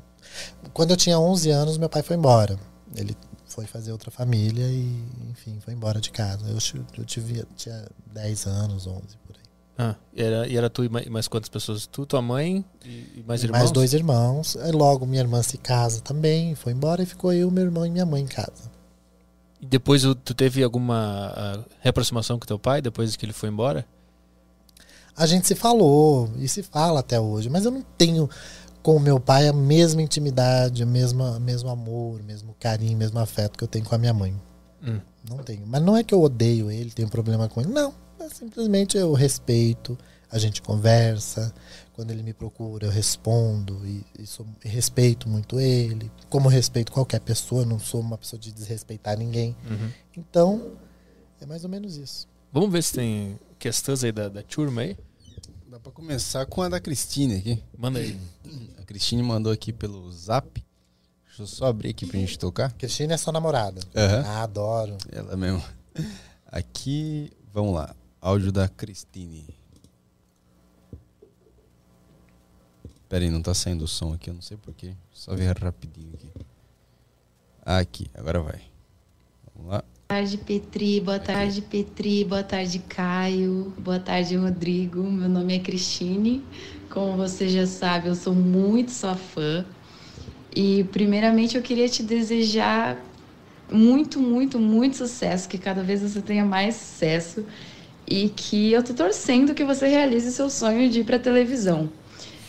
E a minha pergunta é que um dia eu vi você falando em um vídeo que já te disseram que se você não fosse um artista transformista, que se você entrasse no padrão masculino, talvez você teria um espaço na televisão. Eu queria saber o que, que você acha disso hoje. Se a sociedade já está caminhando para a gente quebrar esse padrão e se o SBT, por exemplo, que, que você gosta muito, né? Aham. te daria essa oportunidade de ter um programa ou estar em um programa como um artista transformista. E se eles não dessem e dissessem que você só pode ter um programa lá se você tiver que deixar de lado ser um artista transformista? Você aceitaria? Um beijo. Um beijo, meu amor. Que fofa ela, né? Ela é- também trabalha com comunicação? Ah, dá pra perceber, porque ela é desenrolada, ela sabe elaborar a pergunta, né? Então, ah, eu ouvi realmente uma vez o asse- o assessor de uma artista que eu gosto muito, e eu não vou falar, obviamente, até para não. Né? Precisa citar nomes, mas ele, ele chegou para mim e disse: Você, Rodrigo, é muito talentoso. A mesma coisa que, que você falou para mim quando eu cheguei. Ah, eu te assisto, eu adoro seus vídeos, mas se de repente você se vestisse de homem, assim ele falou pra mim. Será que você não teria mais oportunidade na televisão? Eu acho que você teria uma oportunidade na televisão. Eu digo, bom, então se querem, contratam um homem, né? Ah, Um vestidinho de homem, bonitinho. E a mesma coisa eu falo para a pergunta da Cristine, que disse: e se o SBT ou qualquer outra emissora pedisse? Primeiro, que eles não nem querer me contratar. Né? Porque eu acho que não é só o, talento, o carisma que conta. Conta também a aparência. A TV a gente sabe disso. Por isso que tem muitos apresentadores aí que já perderam até a expressão de tanto botox e harmonização que fizeram para parecer sempre jovem, tá sempre com a mesma cara, porque a TV descarta mesmo. Ficou velha, vamos pegar uma novinha para fazer aqui e tal. E, e a pessoa que opta por não fazer esses procedimentos é esculhambada um monte, como a própria Xuxa. A Xuxa é muito perseguida porque resolveu, decidiu envelhecer sem fazer nenhum procedimento e ela tá certa, a vida é dela, o corpo é dela. E então eu acho que primeiro que eles nem me chamariam se fosse que, para obedecer um padrão. Mas como a Cristine mesmo falou, tá tudo mudando, tá tudo se abrindo. A- a- acho que a TV é feita por gays, né? Você vê a maioria dos diretores de TV, de maquiadores, cabeleireiros, produção, pessoas que trabalham na TV, a maioria é gay. Eu sei por experiência própria, eu, eu frequento muito as emissoras, eu vejo, tem muito gay trabalhando. Então, a TV, na essência, de fato, é feita pelos gays, né? Agora, teria que ter mais espaço para essa galera também na frente das câmeras. E eu acho que isso já está mudando, porque eu vejo, por exemplo, a Pablo Vittar, que eu sou absolutamente apaixonado por ela, eu adoro. E eu vejo ela, eh, recente, agora 2018, mais ou menos, ela apresentou um programa na- no Multishow, né? E eu acho que está mudando. Então, se, se uma drag queen, um artista transformista já está apresentando, eu acho que a Globo, eu até parabenizo a Globo, a Globo está muito à frente nesse sentido, porque a Globo tem colocado realmente cada vez mais os LGBTs para fazer, estar à frente da câmera, até mesmo nas novelas, enfim. Outro dia deram um papel pra uma mulher trans na novela, que casou lá com o português e tal. Eu acho isso muito legal. Ah, eu lembro da. da... Né? Da Maria A da Paz, lá Glamour, Glamour Garcia, né? O nome da menina. Que é uma, é uma mulher trans. Era da, da novela da Juliana Paz, lá, da- é. do bolo lá, né? É, do- Isso, lembro, lembro. Eu vi assistir essa novela. Esqueci o nome da novela, mas é essa novela aí. Bolo. É... Puta, como é que era? Era. Era Não sei. Maria da Paz. Como era o nome da Esse- novela? essa novela era boa, eu adorava essa novela. Peda- pedaço de. Era um negócio. era um negócio assim, era muito boa essa novela. Dona do pedaço. A dona do pedaço. Dona do pedaço. Eu aí. ia falar pedaço de bolo. Mas esse, esse lance de, de, de tu ser gay foi natural pra ti? Tu enfrentou alguma barreira? Foi fácil é, descobrir que era? Não existe descobrir que era? Sempre foi. Não, Como não é que existe. funciona isso aí? Eu acho que não existe descobrir. Ah, Até, ó, já levanto outra polêmica aqui, porque as pessoas falam, ai, ah, eu descobri sim, Rodrigo, eu precisei descobrir. Eu não descobri nada. Ah, porque as pessoas têm mania de falar opção sexual. uhum. Opção. E eu optei, por acaso? Não é uma opção. Ah, porque é uma orientação. Também não é, porque ninguém te orienta a nada. Se eu quiser te orientar a ser gay, você não vai ser gay. Porque você nasceu hétero e ponto. Infelizmente. Então não é uma orientação, ninguém orienta ninguém a nada. É condição. A pessoa nasce, a pessoa descobre, não, a pessoa não descobre, a pessoa vai percebendo com o tempo. Mas acho que não é descobre, porque eu acho que eu, eu descobri que eu era hétero. Eu não era nada e depois eu descobri, ah, eu sou hétero. Não existe. É uma, é uma Não. descoberta pra todo mundo. É que eu acho que a partir do momento da vida você, você aflora a sua sexualidade. Ah. Ah, Quando você aflora a sua sexualidade, você vai ver o que mexe com você. Se é o menino, se é a menina. Uhum. Se é os dois, de repente, ou se não é nenhum, porque tem- existem pessoas assexuadas e que não é nada, né?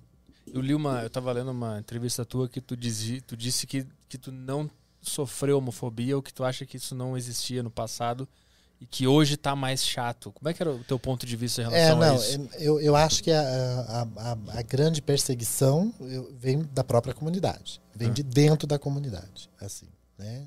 Sem, fa sem falar, obviamente, da violência, da homofobia, das pessoas que, que mata, que, que, ou seja, que espanca um homossexual só pelo simples fato de ele ser um homossexual, isso existe também, e é muito perigoso. Esse tipo de, de, de homofobia nunca enfrentei. Agora, existe realmente muito preconceito, até dentro da nossa comunidade. Por exemplo, você sabe que com 30 anos, para a comunidade, você já é um idoso. Por quê? É, Assim. Boa pergunta. Como, como assim? Eu, eu sou uma bicha velha. Eu sou uma bicha Eu tô- seria também se eu fosse. É. Eu você já, já- já tô com 30 Não, mas você, você. Não, aí é que tá, mas você é um padrão. Ah, Você tá entendendo? Você é padrão. como assim? Eu sou bicha padrão? Você seria uma bicha padrão. Ah, interessante. É, é, é essa coisa da barba, né? da- da- desse estilo todo que você tem. Você seria uma bicha padrão. É, Maravilhoso. Então você não seria uma bicha velha. Agora, existe muito isso. Com 30 anos ele- eles aposentam, eles, eles já, já, já botam na terceira idade o gay. Mas, mas como, em que sentido isso se aplica na prática? O que acontece na prática com a eu pessoa? não sei. Eu não sei. Eu acho que de repente, ah, antigamente, ah, o- o- e- e infelizmente era, era uma realidade, o gay morria antes dos 30. Hum. É, ou com alguma doença, ou assassinado. E principalmente os gays da linha de frente, que são quem? As montadas, as travestis, as transexuais, né? Uhum. Hoje isso está mudando muito, até porque, até mesmo pra, na, na questão da- das, do- das DSTs, tem muito tratamento e a pessoa vive muito bem hoje em dia. Mas na época que surgiu, não tem. Até assisti recentemente na Netflix o, a- o seriado Pose. Hum. Morria muito, assim, é- era a realidade da AIDS da época e tal. É, é um, é, um, é um documentário, ou seja, é uma série gay da Netflix. E, e- e era muito era muito rápido. Pegava, morria, assim, questão de, de, de, de mês. Era uma sentença de morte, que hoje em dia já não é mais, graças a Deus, né? Então, era um costume o gay morrer antes do, de, de completar 30 anos. Então, por isso que hoje em dia as pessoas, de repente, vendo o gay fazendo 30, 40, 50, né? Como, por exemplo, Rogéria morreu com 70 e poucos anos, né? E, enfim. E de repente isso isso que choca, isso que assusta e, pô, com 30 anos já é uma bicha velha. Acho que se atribui a isso, não sei, posso estar falando uma grande bobagem. Então, tu não te envolve tanto na, na, na militância LGBT. Tu só Não, é. cê- não, e você acredita que eu nunca fui no- numa parada gay? Ah, por quê? Porque eu não, não- não- Primeiro que eu nunca fui convidado. ah, Rodrigo, mas você pode ir só pra. co-" Não vou, não gosto de multidão, essa coisa. não. Boa. É, não, não vou. Ma- Mas, assim, de repente, se me chamassem pra um, um trio daqui. Tem os trios, né? Aham. Tem os carros e tal. Eu até iria pra dar close. Mas não, não nunca fui a nenhuma. Já viu o filme da rebelião de Stonewall? Que conta, Não. conta a origem da parada gay? Não, não vi. Lá, no, lá nos Estados Unidos tinha um, um bairro que tinha vários bares e, e era proibido ser gay, né? Não podia fazer ser gay, não É, podia na, ter na- bar gay. nessa série Pose, realmente tinha bares gays. Olha isso que eu tô te falando. Tinha bares gays, dos gays padrões, né? Que expulsavam a pontapé as travestis de dentro do bar. Se elas entrassem nos Ah. bares, elas eram expulsas, assim, jogadas lá no meio da rua. Caralho. Tem uma cena assim no Pose. Caralho. É, então isso é aquilo que eu falo pra você. Não é de hoje que o preconceito e, e a- o apartheid maior tá dentro da comunidade. Isso, isso eu falo por experiência própria. Eles mesmos se têm rivalidade dentro do grupo. Tem, porque tem muito, tem muitos grupos. Subdivisões. Exatamente. É, mas na, na rebelião de Stonewall, nessa época, o que que era? 1950, não lembro exatamente. Mas não podia ser gay, não, Não podia, podia. não podia ter bar gay. E a polícia ia nos bares, se tivesse tendo, se gays estivessem se beijando lá, eles mandavam fechar e cagavam o pau, a, o pau, a pau a galera. E aí o, o- chega um momento que tá tão ruim isso aí dos policiais batendo nas pessoas que os gays eles se unem todos e saem na mão com a polícia Aham. ganham a briga contra a polícia e no dia seguinte vão comemorar, fazer uma parada. E aí vira a parada gay por causa da vitória dos gays Que contra a legal. polícia. Eu não Marav- sabia dessa história. É, tem um filme na. Não sei se é na Amazon, se é na, na Telecine. É muito bom esse filme. Hum. Rebelião de Stonewall. Tem um livro também, eu tenho esse livro sobre a Rebelião de Stonewall. É muito legal essa história. É muito interessante de, de ver como que E até hoje, eram, até né? hoje, se você vai num bar gay que só tem os padrões, eles ficam olhando torto pras, pras montadas, pras, pras afeminadas. Eles Que olham. loucura. É, Mas tu consegue achar alguma, alguma explicação pra isso? Não sei. Preconceito. Preconceito. Tanto que eu tenho um amigo que ele é totalmente padrão e, e ele, e ele tem muitas amigas travestis. Ele anda, abraça, beija e tal. As montadas também, assim como eu e tal. E ele- as- os amigos questionam muito ele. Pô, você anda com essa galera, sabe? Já, É. já passou por algo parecido na noite, assim, em festa e tal? Não, porque eu também não me misturo muito com as pessoas. Eu não, sou- eu não sou muito de estar. De, de, de tá. E quando eu estou, eu, eu sou, estou por inteiro. Tô ali com, quem quer que seja, entendeu? Então, Aham. eu tenho. Eu, eu saio com os meus amigos padrões, eu saio com as minhas amigas travestis e todo mundo numa mesa só. E eu prefiro que seja assim. É que tem, tem muita história, né, de, de ou drag queen, de transformista que sai na rua montado e é vítima de homofobia ou de alguém passa xingando. Sim. É, mas é a linha de isso? frente. É a linha de frente. Mas já rolou contigo isso? Não, comigo não. Não. Não sei se de repente as pessoas enxergam mais o artista do que Aham. qualquer outra coisa, mas é que essa galera é a linha de frente. Tanto quando você vê, por exemplo, um crime de homofobia, Hum. quando encontraram morta um- num no- na rua ali no, no- meio do mato ou dentro de um quarto de hotel ou num apartamento, achar é sempre uma travesti, sempre uma montada, é sempre uma uma, um- uma transexual, nunca é um gay padrão. Uhum. Raramente vai ser, porque essa galera é a linha de frente. Toca mais uma questão aí? Temos aqui as perguntas que os caras mandaram no Telegram. A galera mandou aqui no Telegram. Eu só vou abrir aqui. Eu tô dando aquela enrolada porque eu não tô com É. o Telegram aberto. Então eu finjo que isso aqui tá no roteiro. É, vamos lá. Tem aqui o Gabriel mandou a pergunta clássica, que a gente tá, a gente deu uma sumida nessa pergunta, que é aquela pergunta clássica que a gente faz para todo convidado, que é ah, ele mandou aqui. Boa tarde, pessoal, tudo bem? Como de, como de costume, devo perguntar. Existe cover de, de Xuxa anão? Abraços. Que a gente pergunta se tem anão na, na área da galera. Ah. Dependendo da área que a pessoa for, a gente pergunta se tem anão. Eu nunca vi uma cover da Xuxa Nan. Eu já vi o Praga, que era não, né? Praga? É, o Praga, que era um personagem do programa da Xuxa, ele Ah, era um sim. anão. Tinha o Dengue e o Praga. O Praga era não. Anão, aham. Aí, ó. Então, tem anão no- na turma da Xuxa. Respondido aí o Gabriel. Ah, vamos lá, o Bob, Bob Laza mandou aqui. Ah, bom dia, gostaria de saber a opinião do Rodrigo sobre a Xuxa ser intitulada como demoníaca ou algo do tipo, simplesmente por mensagens subliminares nas músicas dela que acredito não na- ah, acredito não nada demais não serem na- eu não entendi aqui Eu entendi. nas músicas delas que nada acredito que nada demais se Não, não, o pessoal- O coincidência pessoal tem que escrever um pouco melhor aí. Dá pra editar a mensagem, dá pra É, ler- mas eu ler e entendi, eu entendi a pergunta dele. Pô, essa- tem esse, esse, esse boato, né? Que ela Essa- vendeu a alma pro diabo. Que ela vendeu a alma pro diabo, que ela fez um pacto com o diabo. Que... Porra, eu queria saber onde tá esse diabo, velho. Sabe por quê? O- A Xuxa é rica, milionária, bonita, é feliz, Então, esse é o diabo. bem É um casada, demônio, pô. é uma filha linda. Tudo que a Xuxa faz é um sucesso danado. Pô, E aquele negócio da, do CD ao contrário, falar menos. Como é que é aquele negócio da- do CD ao contrário? é. girar o CD vamos ouvir aqui o CD ao contrário Vai. Existe isso? Existe. acho que dá Você pra- tem aí? acho que tem pronto no YouTube Deve aqui ter Mentira. no YouTube. Não, eu, eu não acredito nessas coisas. Acredito. A Xuxa, ela tem um pacto é com, a, com a sorte, com a alegria. Né? Porque ela. eu- pô, a Xuxa é, é- é- Tudo que ela faz é sucesso. É, é- é- a Xuxa transmite coisa boa. Se- se- será que, que- Olha como a hipocrisia, né? Quando acontece uma tragédia, por exemplo, cai o avião de fulano, é, morre todo mundo. Ah, mas Deus quis assim. Uhum. As pessoas não falam isso? Sim, Aí vem uma Xuxa maravilhosa, rica, pô, sucesso, é o diabo. sim. Então tá invertido o negócio. É. As- as- tá tudo invertido. As, as- Não entendo mais nada. O que, que é bem, o que, que é mal, o que, que. e ela não morreu com 27 também né tem que levar em consideração isso Mas é porque não é porque fez o pacto, né? fez o pacto É, se não tivesse feito o pacto, teria ah se não faz o pacto morre com 27 É, o Kurt Cobain, tu acha que fez pacto? acho que fez Não fez, tanto que você foi.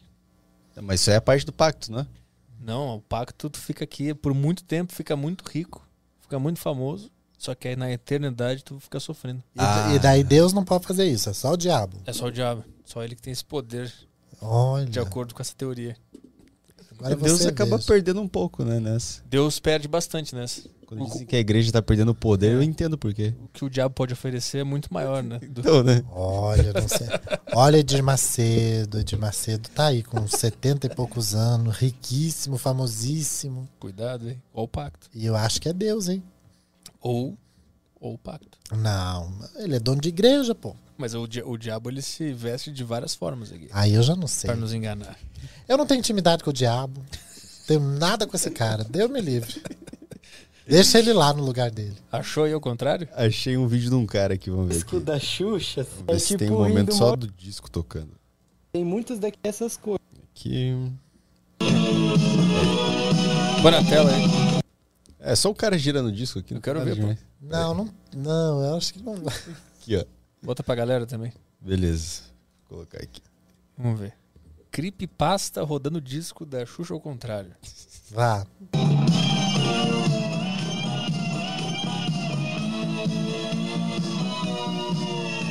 Tem nada aí.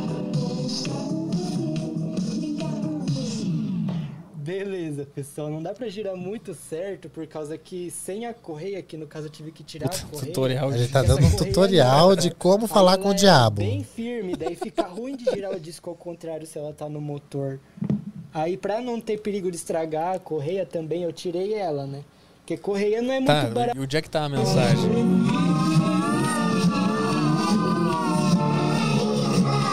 É, mas isso é Pink Floyd.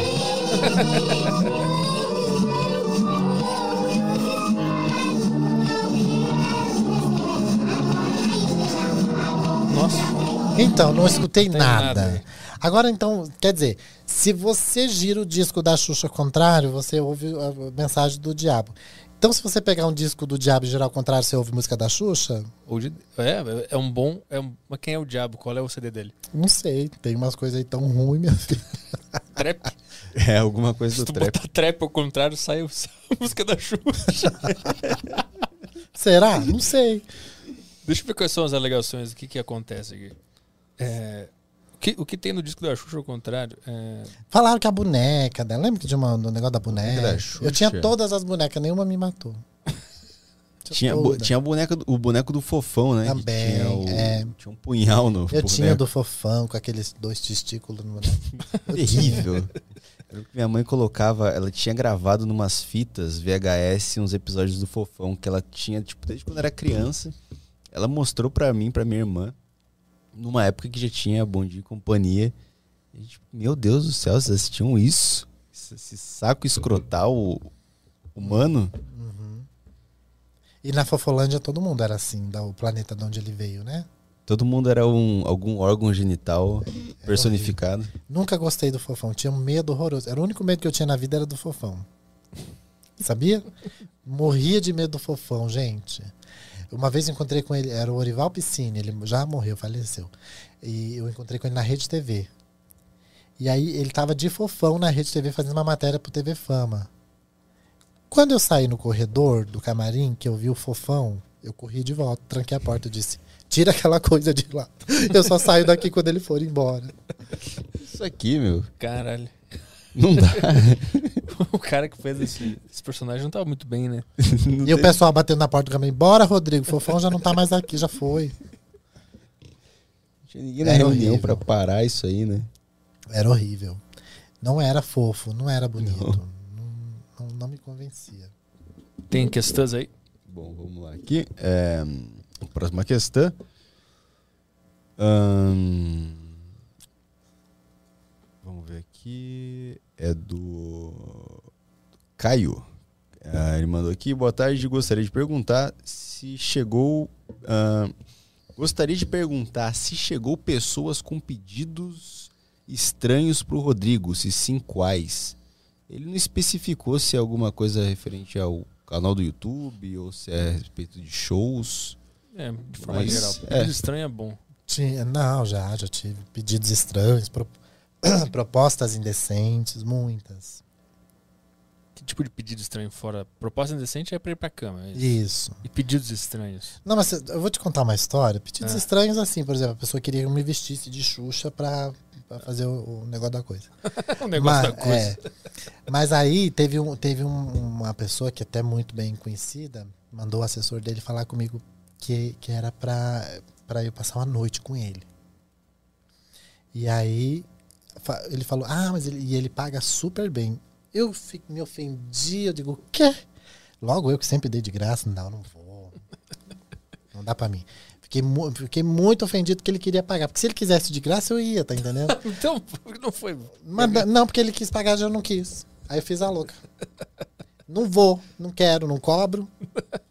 Mas não mandou uma mensagem, disse que eu vou de graça. Não, eu, eu devolvi o cartãozinho, que ele mandou um cartãozinho com o número do quarto, onde ele tava. Tudo. Ah, enfia no rabo. Não vou. Tem coisa, mais coisas aí? Bom, tem mais uma última aqui que é do Matheus. É, opa, o zap tá foda aqui. É, o Matheus mandou aqui: Olá, povo, você acha que o Petri é, ser um cover. O- que você acha do Petri ser um cover do Keanu Reeves? Parece um pouco. Keanu Reeves? É. Tá mais boa. pra Keanu Reeves ou pro cantor mexicano lá? Ah, o cantor mexicano parece um pouco também. Vou fa- Como é que bota ele aí? Qual que é o cantor Como é que é o nome mexicano? dele? Marco Antônio Solis. Mas é que agora ele já tá idoso, gente. É quando ele era mais jovem. Bota, bota Marco Antônio. Ele é um gato, ele, é um- ele canta muito bem, viu? Bota jovem. Jovem, não, não é. tão jovem também. A louca.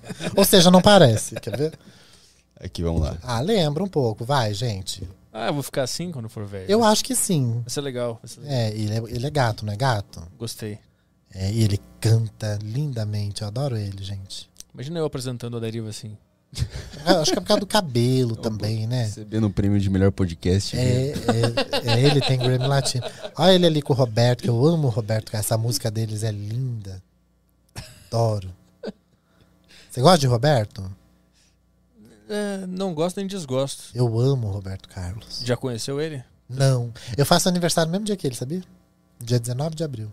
19 de abril. Qual foram, qual foram as celebridades que tu conheceu já? A gente falou várias já. Hebe, já falou da Sônia Jimenez, já falou da. Ih, eu Da conheço Xuxa. muita gente. Eu já perdi a conta de, de artista famoso. É um, um que tu tenha tremido, que nem foi com a Hebe ou com a Xuxa, assim, um que foi muito importante. Além desse que a gente já falou. Joelma. Joelma? Eu amo a Joelma. Interessante por quê? Qual é o. Ai, não sei, eu tenho uma paixão por ela, uma coisa. Eu adoro, tenho vontade de levar ela pra casa. Eu adoro as músicas, eu tenho todos os DVDs, todos os CDs. E eu, eu, eu fiquei muito nervoso quando eu, eu vi ela a primeira vez, a segunda também. Quando eu entrevistei ela no meu canal, eu fico. Eu, eu tinha um, eu, a Joelma estava aqui e atrás dela tinha um ventilador no camarim. Então eu, para não ficar tremendo e né, eu ficava entrevistando ela olhando pro ventilador. eu, eu marquei um ponto fixo, ventilador.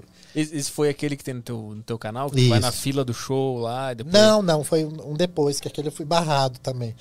é, tinha uma assessora dela que não foi com a minha cara. Nem lembro o nome da mulher. Ela não foi com a minha cara. Ela disse: Não, você não vai entrar aqui, não, porque você não é de televisão, você não tem. Qual é o seu. Qual, de que veículo que você é? Não, não tem veículo nenhum, não, eu sou de, do YouTube. Ela não vai entrar. Aí eu entrevistei a Joel uma semana depois. e essa. Tu falou em off que tá rolando uma polêmica com a, com a Mara e com a Xuxa, é isso? O que que tá ah, acontecendo?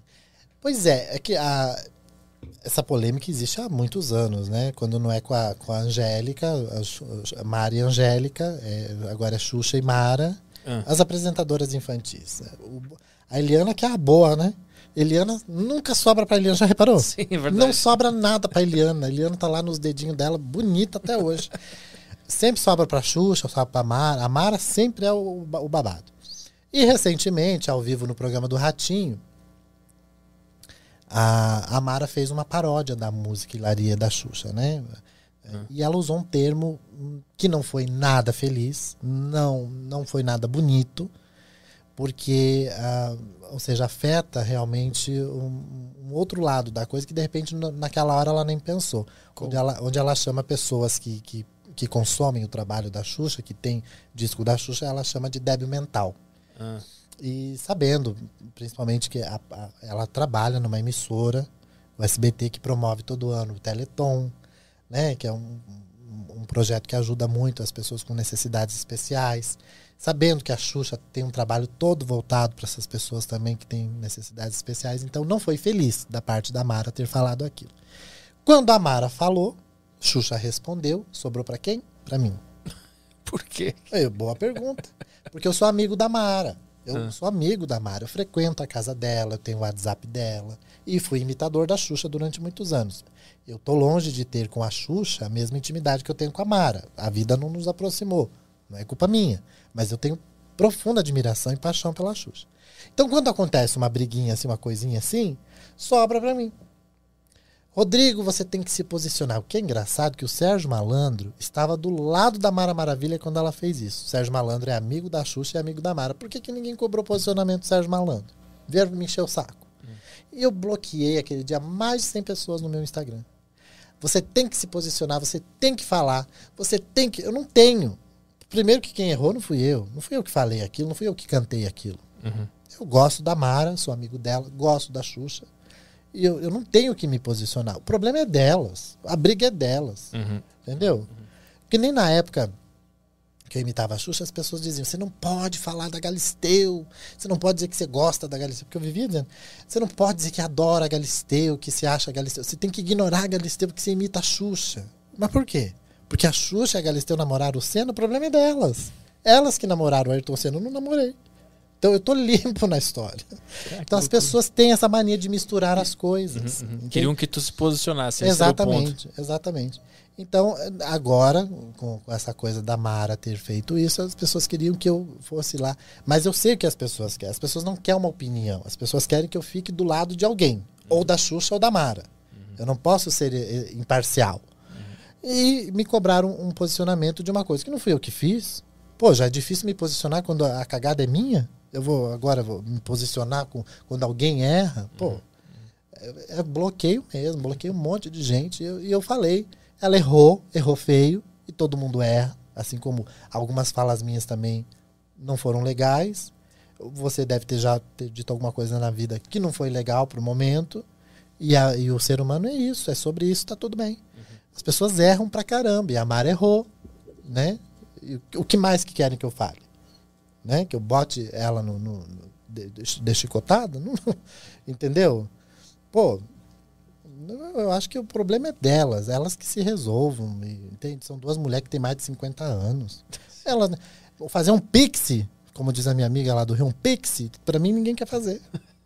Agora encher o saco ter assim, ó, Um monte. Tem mais questões aí? Ah, por aqui foi. A Cristine não tem mais questões, pô. Ela, ela, ela é fã, assiste todos os vídeos. É, Cristine, quiser mandar Manda mais, mais aí, pô. quiser mandar mais Aproveita. coisas aí, aproveita. Deixa eu ver aqui, Telegram foi. E o Toba? E o Toba a galera pode mandar aí. Libera aí. Tenha o- vontade. Tá, tá pra cinco meses? Tá pra cinco meses o chat. Vou colocar livre aqui. Vamos lá. Vamos lá. Mandem suas questões aí. Agora tem que esperar o delay pro pessoal ver. a- Tu não tem nenhuma pergunta, pô? Tu Estão também- assistindo no Também YouTube? assiste. Então, então. É. Tu não tem uma pergunta aí? Tu assiste os vídeos também, pô. Ah, eu não sei, eu assisto, mas não tenho nenhuma pergunta. Os, os vídeos é tu que edita mesmo? Eu que edito. Tu filma e depois monta no, no computador, no Premiere. Não tem aquele meme, é o, é o bichão, né? Você filma e fala, é mais ou menos eu, Tu faz tudo sozinho? tudo sozinho. Mas não tem, eu já vi lá que tem uma, uma equipe de produção, figurinista, não sei o quê. Sim, tem pessoas que, que mandam roupa pra mim, aí eu boto o nome lá. Tem o meu cabeleireiro que faz meu cabelo, que eu boto o nome lá. Mas ali o programa, quem faz sou eu. Eu bota, abre o canal dele. Eu tava assistindo os últimos vídeos que, que tu postou. Tem vídeos muito legais assim no meu canal que eu até gosto. Desses recentes ou mais antigos? Não, acho que mais antigo, né? Qual que tu mais gosta? Ah, eu adoro a exposição que eu fiz da Hebe. Gosto muito. É, eu gosto muito da exposição Silvio Santos também que eu fiz. Eu gosto das entrevistas. A entrevista com o Joelma ficou muito boa. A entrevista com a Mara Maravilha. Tem vários programas que eu gosto. Oh, é maravilhoso. Será que pega copyright? isso aí? Pega? Não, a vinheta não. não. Ah, não? Então tá. Isso aí também é tu que faz essa edição toda? Sim, sim. Bom, gente, agora vocês vão comigo É. lá pro Farol Santander. Também gosta no da Ana Maria Braga, Paulo. né? Eu Gosto. percebo a Tá influência também. acontecendo Tem. a exposição Dá pra sacar. Hebe Tem, tem. Eterna. Você quer visitar a exposição Hebe Eterna? Corre, porque vai até o dia 2 agora de junho. É, falta pouco para acabar. E a exposição ocupa dois andares, o, o 20 e o 19 andar do Farol Santander, que fica bem no centro de São Paulo. Dá uma É uma exposição que retrata a trajetória de Hebe Camargo. A, a- a Cara, nem sabia que tinha. Isso que ano era aquilo ali? Oferecimento. Oi? Que ano foi aquilo ali? É, 2017, Aquela exposição não, não tem mais, né? 18. Acho que. do- Não sei, não lembro bem, mas tem um tempinho. E eu fui lá emocionadíssimo. E eu nem li as plaquinhas, eu sabia de cor tudo que era, cada figurino, de que programa que era, de que ano era. Muito fã, né? Olha. Lá, a agonia da pessoa no elevador. Onde começa a exposição da Hebe e eu tô assim muito ansioso, muito emocionado. Não sei como vai ser a minha reação. Quero mostrar tudo pra vocês hoje. Então me acompanhem porque daqui a pouco eu tô chegando lá. Eu tô assim esbaforido de tão ansioso. Eu nem dormi direito essa noite. Terezinha, você Maravilhoso. Sempre fui. Ah, sim, que nem eu, né? Ela morreu com 90 anos, eu, sou, eu, eu agora estou com 85, então aqueles vestidos era a minha paixão. Se eu tivesse dá uma dinheiro, eu compraria. De todo mundo, né? Tinha que ter aqueles programas de noite na televisão. Aqueles, aqueles quase na madrugada ali. Tipo Otávio Mesquita, né? É, isso é bem legal. Os programas dela eram fabulosos, né? Ah, eu, eu não perdi a Eu também. Não, mas mais pra frente tem os- E, Tinha alguma coisa na É televisão. que pra comprar gente um espaço na TV é caro pra cacete, né? É foda, é, né? mas eu, eu acho que não, né? isso não me seduz. Tira o som. Tá escrito a frase.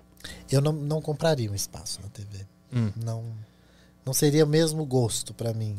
Mas não é melhor ainda ser o dono do próprio programa na televisão? Não é mais legal ainda? Não sei, não sei. Eu, eu, eu gostaria de ser contratado pra fazer o que a casa mandasse. Eu acho que eu, eu me senti. Essa seria a, a realização do meu, do meu sonho. Já teve alguma aproximação de alguém? Assim, uma sondagem, alguma coisa? Já. E por que, que não rolou? Pandemia. Hum, Veio a pandemia, putz. teve emissora que faliu, teve emissora que diminuiu custos.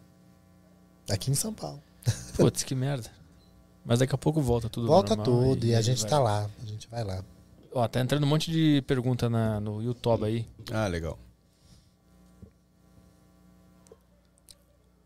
Aqui, é... Beijos do Canadá. O Arthur mandou aqui. Beijos do Obrigado, Canadá. É, qual a maior vergonha que já passou na TV? Eu É, acho que foi na Eliana, eu tropecei lá num degrau. Quer dizer, não é que eu tropecei, eu não vi um degrau. Quando na passagem de som, o cenário não estava inteiro montado, e tinha um degrau. Ah. Na gravação tinham dois. Então eu decorei um. E tinha muita fumaça. Eu decorei um, de, opa, passei o degrau. E tinha mais um e eu quase caí. Tem vídeo disso? Tem. Tem. A gente pode ver de boa. Lógico, só não pode rir, a louca. Bota aí. Como é que a gente procura? É, É Rodrigo Xuxa Eliana. Bota aí então. tá no canal aqui? Não, não, é no, no YouTube.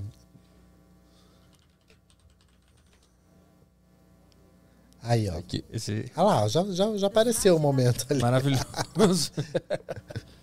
Foi- acho que foi a maior vergonha que eu passei assim na TV. Não foi, não foi uma vergonhinha, não chegou a ser uma vergonha grande.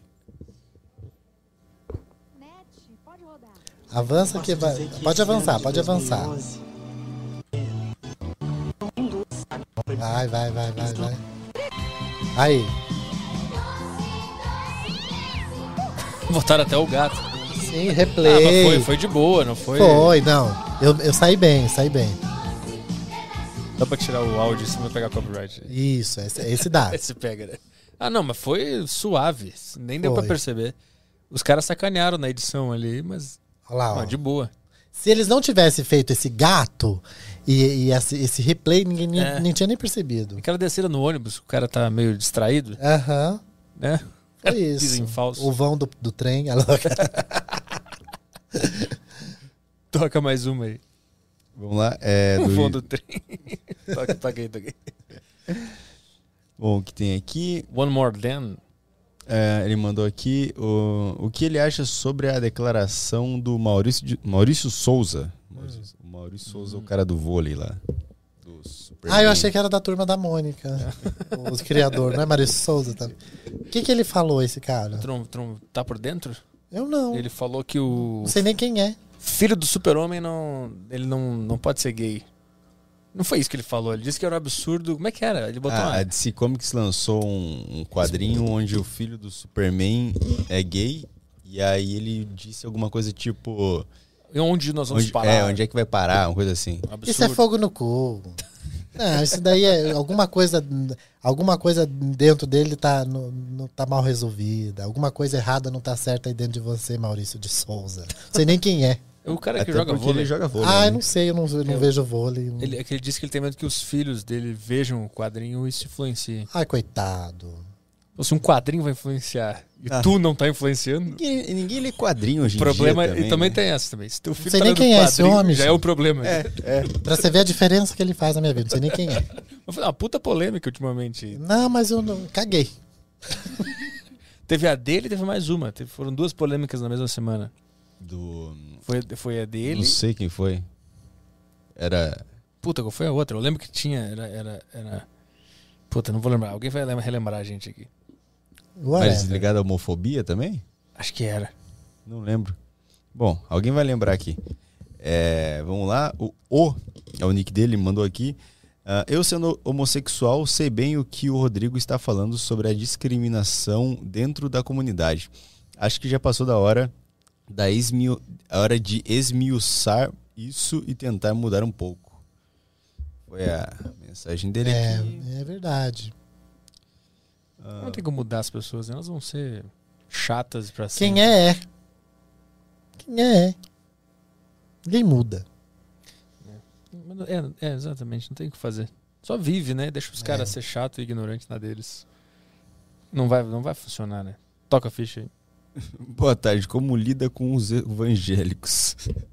Lido bem. Sabe que eu tenho muitos amigos evangélicos, eu frequento a igreja evangélica, eu vou. Não, não, não tenho problema com eles, assim. É uma coisa muito natural. Tu tem alguma religião?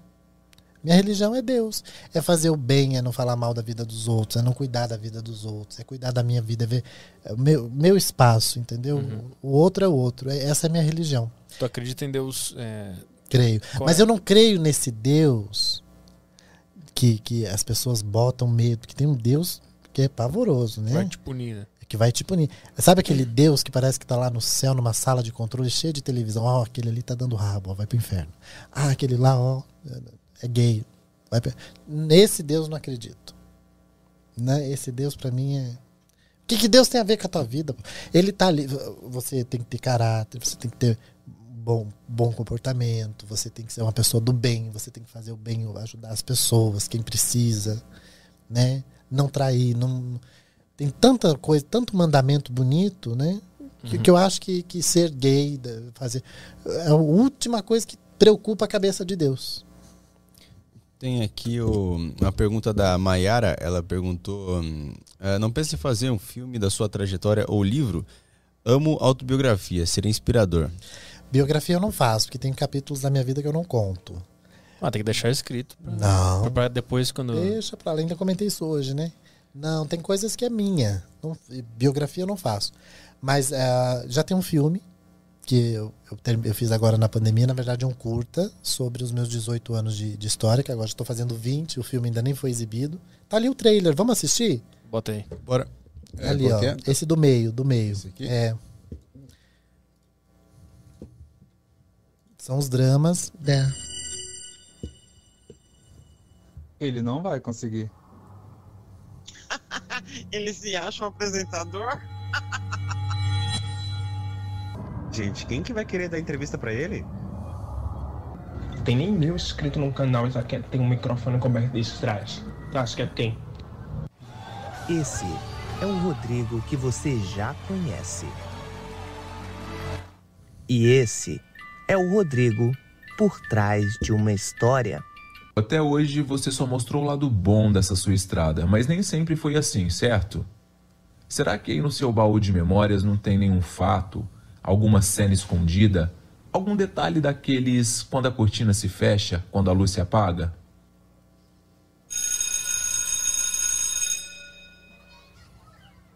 Acha que de repente é, o Rodrigo está assistindo muita televisão em casa? Os sonhos que ele alimenta são tanto quanto inalcançáveis, não é mesmo? Essa criança tem seis anos. Se ele me falasse que quer conhecer a, o coelhinho da Páscoa ou visitar a casa do Papai Noel, mas a Hebe Camargo. A trajetória de um artista brasileiro que se confunde com a vida de quem sonha, o menino e seus pensamentos. Os dramas a luta contra o preconceito. Você imita uma mulher. Por favor, saia. E as suas inspirações. Ele só quer saber de dançar no recreio, imitar a Xuxa, imitar a Angélica. A Xuxa nem sabe que você existe. Morreu em São Paulo a apresentadora Hebe Camargo. Do possível ao impossível. Nesse dia eu conheci o que era preconceito. Eu vi o nojo estampado na cara daquele homem. Deve ser difícil para uma pessoa dessa ter que olhar na nossa cara depois, né? Sabe o que ela me disse? Eu sempre torci por você. Eu nem sabia se eu estava indo fazer um show, se eu estava caindo numa emboscada. Podia ser uma fraude. Eu podia estar tá sendo sequestrado. Por que você está fazendo isso? Eu chegava a perguntar o que, que eu te fiz. Eu senti que ele não fazia questão nenhuma da minha presença. Olha, menino, eu nunca imaginei que fosse tão difícil perder alguém. Essa história é minha. Ninguém tem a minha história. E quer saber? Eu faria tudo de novo. Atenção, Rodrigo. Em três segundos. Vai, câmera. Luz. Gravando. Rodrigo em Quando a luz se apaga.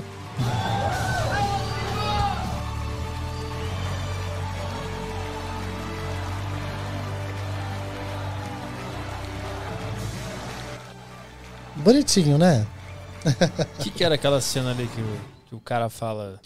Tu tá imitando uma mulher? É, que foi, é foi um diretor. É porque daí eu tive que buscar no, no meu baúzinho de memória alguns dramas vividos ao longo desses 18 anos. E uma das cenas é essa que me chocou bastante, assim. É, é um diretor, ele apresentou muita resistência ao me contratar para fazer um show. Ele não queria que eu imitava uma mulher, eu dançava as músicas da Xuxa. Ele sai, sai, não quero saber disso não. E aí eu fui cumprimentar ele, fui dar a mão, ele não deu a mão para mim. Cara, isso na negociação para fazer o show. Isso. Mas ele não sabia do que se tratava antes da reunião? Não, porque eram várias pessoas ali e tal, e, e ele abominou, simplesmente. E como é que foi? Teve esse show ou não teve? Não. não Putz. não teve. E aqueles áudios no início do trailer? Que, que, que É, são, a, a- a gente deu voz ao hater no filme. Uhum. Porque são coisas que as pessoas escreveram pra mim nas minhas redes sociais. A gente pegou alguns desses comentários e, e foi narrado. Várias pessoas de vários lugares do Brasil, ou seja, com vários sotaques diferentes. A ideia foi essa. Uhum. Ah, um, um- pessoal do Nordeste, outro do Sul. é, realmente narrando esse hater, né? Lendo comentários reais Exato. no, no teu É, YouTube. Quem ele pensa que é? Ele não tem nem mil inscritos no canal, já que ele tem um microfone coberto de strass. Eu li Uhum, isso. É, ele não vai conseguir o que ele quer, né? Bom, depois que ele parar de imitar a Xuxa, ele não vai fazer mais nada. Uhum. Então são coisas. A gente deu voz ao, ao hater. E nesse documentário tu vai contar essas histórias. É um curta, é um filme, não é documentário. Ah, é um, é um filme de. Qual é, a, qual é a história que. Uma das histórias que, que vai rolar nesse filme? Que é- A, a morte da Hebe Camargo. Ah. O que eu estava fazendo no dia, qual foi minha reação. E, de, e de- tem uma cena que tu fala ali da, do sequestro, não sei se estão indo me sequestrar. Isso, o que, que era? Porque eu acabei de comentar com você. eu ia- Salvador, que tu ia Eu ia fazer show e eu não sabia se eu tava caindo. Numa, Mas né? teve algum específico que, que tu, Não, não. tu não tava indo teve. pra um lugar e pensou, que lugar é esse que estão me levando? Ah, sim, sim. Teve. Porque, por exemplo, às vezes eu desci em Porto Alegre, mas tinha que pegar uma, três horas de estrada no carro de um desconhecido que ia me buscar no aeroporto pra fazer um show lá não sei aonde. E eu ia. Aí no meio do caminho tu não sabia se o cara Não tava. sabia se o que que tava, que tava acontecendo. Até porque então eu era uma pessoa pública da internet, famoso, conhecido, e na cabeça das pessoas o cara tem dinheiro, Uhum, né? uhum, uhum.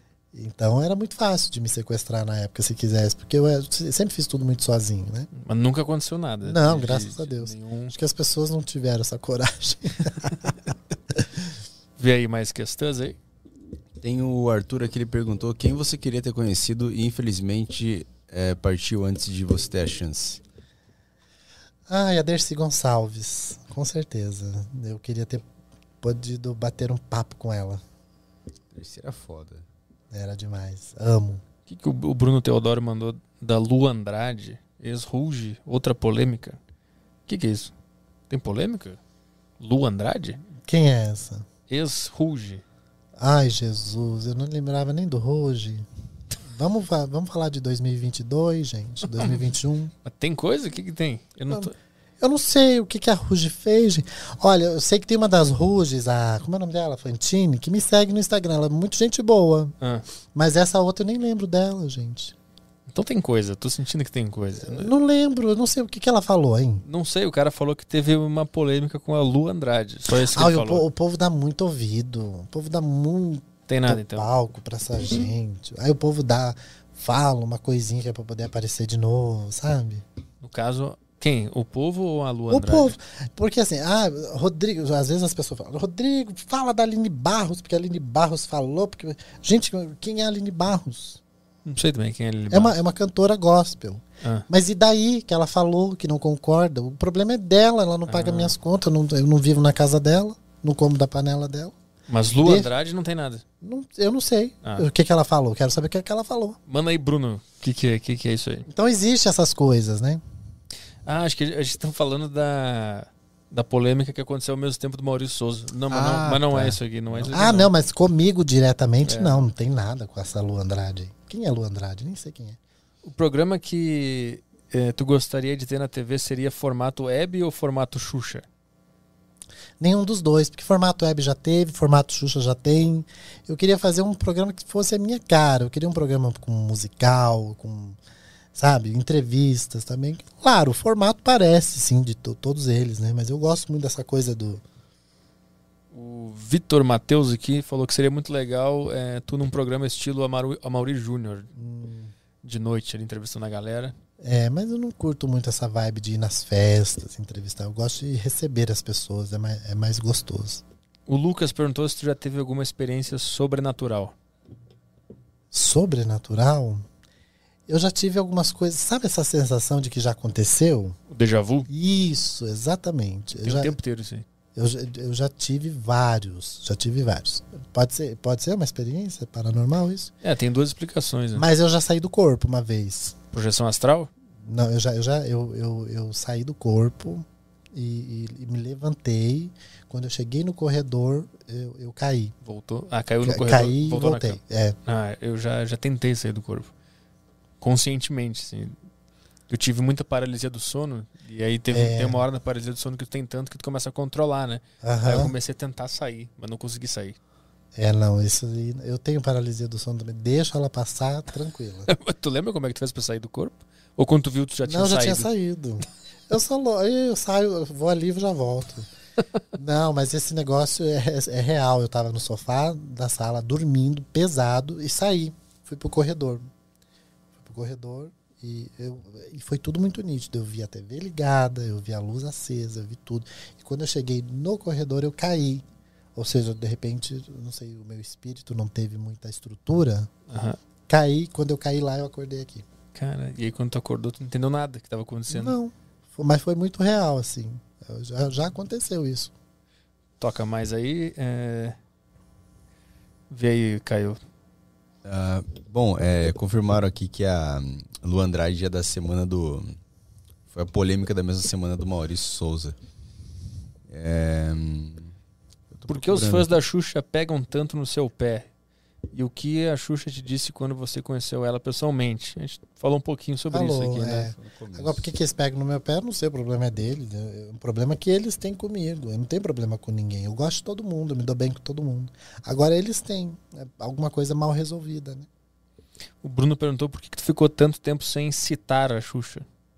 Porque os fãs pediram. Ah, é? É, pra não citar a Xuxa. Pra não citar. Cara, É, que loucura isso. Não falar o nome dela nos meus vídeos nem nada. Mas. E tu parou por quê? Porque vieram muitas ameaças, muitas coisas. Ameaça? Sim, de morte e tudo. Ah, não, É. faz, não faz sentido isso. Claro que não faz sentido, mas eu- é como eu falei, é um problema deles. Sim, né? claro. Como assim? A pessoa te mandar uma mensagem dizendo eu vou te matar. Sim, eles ligavam pra minha casa, descobriu o telefone. Sim, descobriu o telefone de casa. Botou terror em todo mundo. Eles falavam assim, na ligação, não Sim. fala mais o Na nome época dela. a Xuxa ainda estava com a assessora, a Mônica Muniz, que era assessora dela, que não é mais, a que é empresária e tal. Eles chegaram a se passar pela Mônica Muniz, me botando medo. Caralho. Botaram uma mulher falando no telefone dizendo: Aqui é a Mônica, eu sou assessora da Xuxa, você tem que parar com esse trabalho já, porque a Xuxa não tá gostando disso. Pô, não sabia que o pessoal da Xuxa era, era raivoso assim. É, Caralho. Meu Deus do céu, achei que só, sei lá, o fã de quem que tem essa Eu, raiva. na, aí? cê- na época, na Do época bolso? há, uns do- há uns dois anos atrás, três anos, a Xuxa fez um show, o Xuxá. Ah. Eles mandaram mensagem pra mim: você não vai no Xuxá, se aparecer lá, a gente pega na porrada. Os fãs da Xuxa. Caralho, é o Ramones. É, parece o fã do, do Sepultura. Assim como eu não irei no navio também, que ela vai fazer um navio agora. né? Vai que me jogo no mar, tá louco? Caralho, eu não sabia que existia isso no meio, nada. no meio da Xuxa. Terra firme, meu amor. Obrigado. E eles brigam entre si, tipo, fã da Angélica com fã da Xuxa. Brigam, brigam, brigam. Cara, ela- ó, se, se tem briga até nesse meio, É, o que é não política? tem mais salvação eu, eu no achei, mundo. Eu achei que, exatamente, perdi minhas esperanças agora. Não, não eu dá. achei que a Xuxa e a Angélica era pra ser feliz, pra ser alegre. É. Mas elas são. Não, eu achei que era pra Elas, consumir e ser também. elas são felizes, elas Claro. são amigas, elas se dão super bem. O povo é que é doido. Pois é, mas se isso causa raiva nas pessoas, imagina Bolso e Lula, né? Tá, agora tá Nossa tudo em Senhora. ordem, agora eu entendi porque as pessoas se matam. Tá Uhum. certo. Meu Deus, que loucura, não conhecia nada disso. O que mais tem de briga? Tem Galisteu contra, sei lá quem é a rival. Com Xuxa. É? Tem. A Xuxa é tipo o Real Madrid. E os, outros, Exato. e os outros times ficam tentando Exato. disputar isso. Xuxa com Mara, Xuxa com Angélica. Que loucura. Sempre tem uma briga da Xuxa com alguém. O problema é sempre a Xuxa. Que doideira. Lembra da, que a gente comentou sobre a Xuxa um dia no Tarja Preta? É. E aí Ah, saiu, saiu um corte lá da gente falando da Xuxa e, e tinha uns dois ou três fãs perdidos da Xuxa lá nos xingando pra caralho. É mesmo? É. Eu não lembro disso. Caramba. O pessoal fica Pra- pistola. Pra confirmar aí. Fica. Vamos ver. Mais uma questão aqui. É... O que será que ele, ele pensa sobre o Silas Malafaia e o Feliciano? Menor ideia. Tem alguma opinião formada? Nossa, eu seria até perder tempo falar desses caras, né? Eu não gosto do Malafaia porque ele grita. Eu tenho, eu tenho misofonia, sabe o que é? Ah. É, eu tenho sensibilidade a, a barulhos repetitivos. Ah. E o Silas Malafaia, ele me incomoda num grau absurdo. Eu não consigo ver uma pregação dele. Eu tenho a impressão que o Deus dele é surdo. Porque ele grita de uma maneira. Eu não consigo ver. E eu não gosto de gente que tem sempre razão. E o Malafaia tá sempre com a razão. E eu não confio em pessoa que tem sempre razão. o Feliciano, então, Deus É. me livre, não, nem comento. O Danilo aqui tá perguntando aquela, aquela questão sobre ser trânsito seria, mas a gente respondeu já, né? Uhum. Ah, Cristine perguntou aqui de novo. Hum. é, ah, quero saber se vai continuar o Rodrigo Show no YouTube de novo cenário. Ah, aqui em São Paulo, já que era gravado em Balneário. Vai, agora eu tô montando meu estúdio na, na Elite, no, no- no- na, na Digital Zone, que é, é o escritório que está cuidando do meu trabalho agora. E lá eles disponibilizaram para mim um espaço onde vai ser meu estúdio de gravação, onde eu vou poder receber as pessoas, os convidados, vai ter também um cantinho um camarim para mim.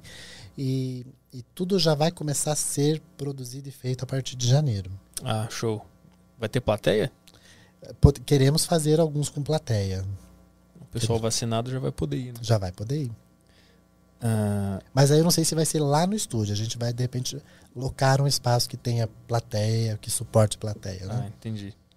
É, o Eliezer perguntou aqui: consideraria que o melhor evento que te aconteceu até hoje foi o encontro com a Hebe ou com a Xuxa? Ah, eu, eu acho que o- foram muitos eventos maravilhosos na minha vida, né? Tanto o encontro com Xuxa, com Hebe, ah, com, como falei para você quando, entrevistei a Mara, a Joelma. Eu tenho, eu tenho essas, essas referências tão vivas e de repente eu estando com elas e, e tendo essa, essa proximidade, tudo é, é muito bom. Né? Ah, o Fossil Music TV, o Fossil Music TV perguntou aqui: que tipo de homem atrai o Rodrigo? Ah, e os, os que têm dinheiro. Porque eu odeio pagar a conta. Odeio. Se- A melhor coisa de se ouvir não é eu te amo. A melhor coisa de se ouvir é não, não, deixa que eu pago. Ô, meu filho, adoro. Deixa que eu pago, deixa que eu pago. Vamos rachar. Essa é Deus me livre rachar. Então deixa que eu pago sozinho, meu filho. Vai rachar o- a sua cara. Não, papai. Eu, eu gosto de gente que, que chega junto. A Aline mandou aqui: fala Petri, chamem o Dom L. Quem é o Dom L? Dom L, não sei quem é. É, o Bruno Teodoro perguntou ó, pro Rodrigo: o que você acha sobre os últimos posicionamentos da Xuxa? O que, que é? Quais os últimos posicionamentos da Xuxa? O que, que ela fez? Não sei. E, a briga da Xu... e as brigas da Xuxa com a Sorvetão. Quem é Sorvetão? Ah, eu, ah, eu concordo. Sorvetão, esse sorvetão já derreteu faz tempo. Pra mim, Quem é Sorvetão? era uma paquita lá. O que aconteceu com a treta? Porque ela é bolsonarista, ela, ela disse que ah, ah, os comerciais tinham que dar o chance para ele, para o casal tradicional. Hum. Ela cagou fora do, do, do, do pinico, essa, essa sorvetão aí. E ela era muito amiga da Xuxa, a Xuxa gostava muito dela, e de repente ela decepciona a Xuxa e toda uma legião de fãs da Xuxa. Mas eu não gosto. Porque assim, agora vem pagar de moralistas, eh, tanto o Sorvetão quanto o Conrado, marido dela. Aí falaram, porque do- dos. Acho que foi meio homofóbico, que eu não sei, porque eu também não me interesso por ela. Ah, Só que assim, ela já posou nua. O Conrado também já posou nu pra G, pra, pra uma revista gay. Aí vem querer anos depois, ai meu amor. Em 2021, com o Pix em alta, a pessoa vem com essa. Ah. A Rosângela perguntou se tu chegou a conhecer o Paulo Gustavo. Não, mas ele foi. O último Réveillon da vida dele foi na minha cidade. Ah. E eu tava lá, mas eu não, não o conheci. Danilo pediu pra eu mandar um beijo pra ele. Um beijo, Danilo. É, Beijo. Lucas.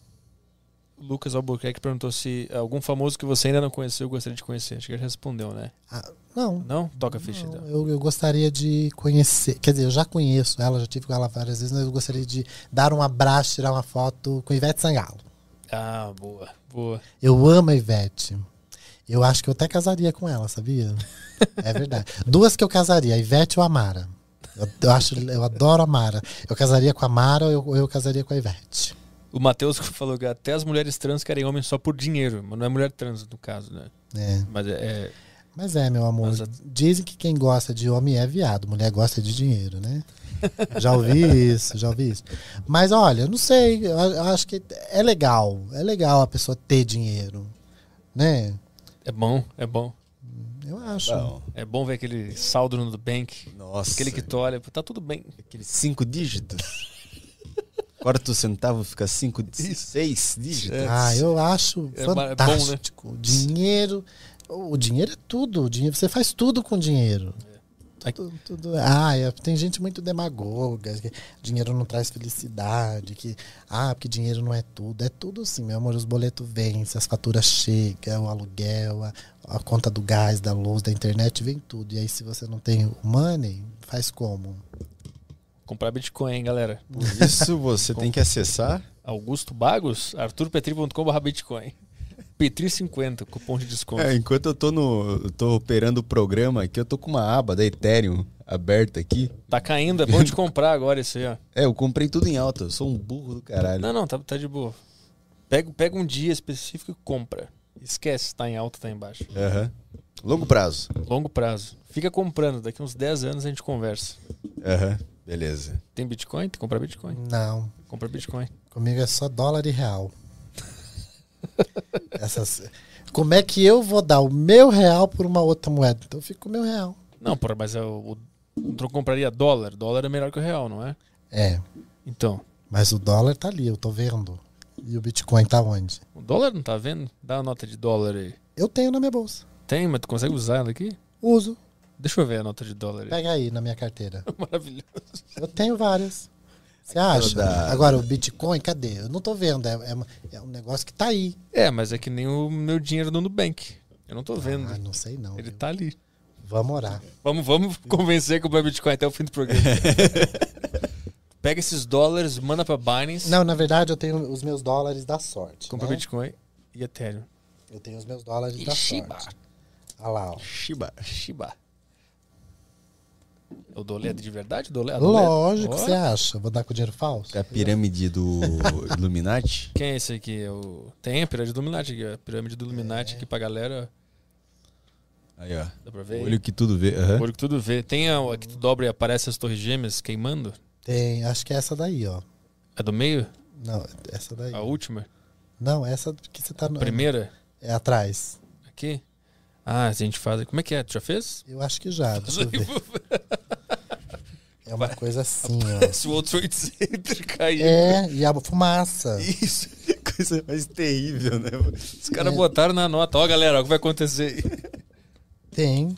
Agora eu não lembro como é que era, gente. Jefferson, o olho que tudo vê. E aqui na, na águia aqui tem as flechinhas, Flechinha do que quê? é a nova ordem mundial Ah, tá. vindo aí.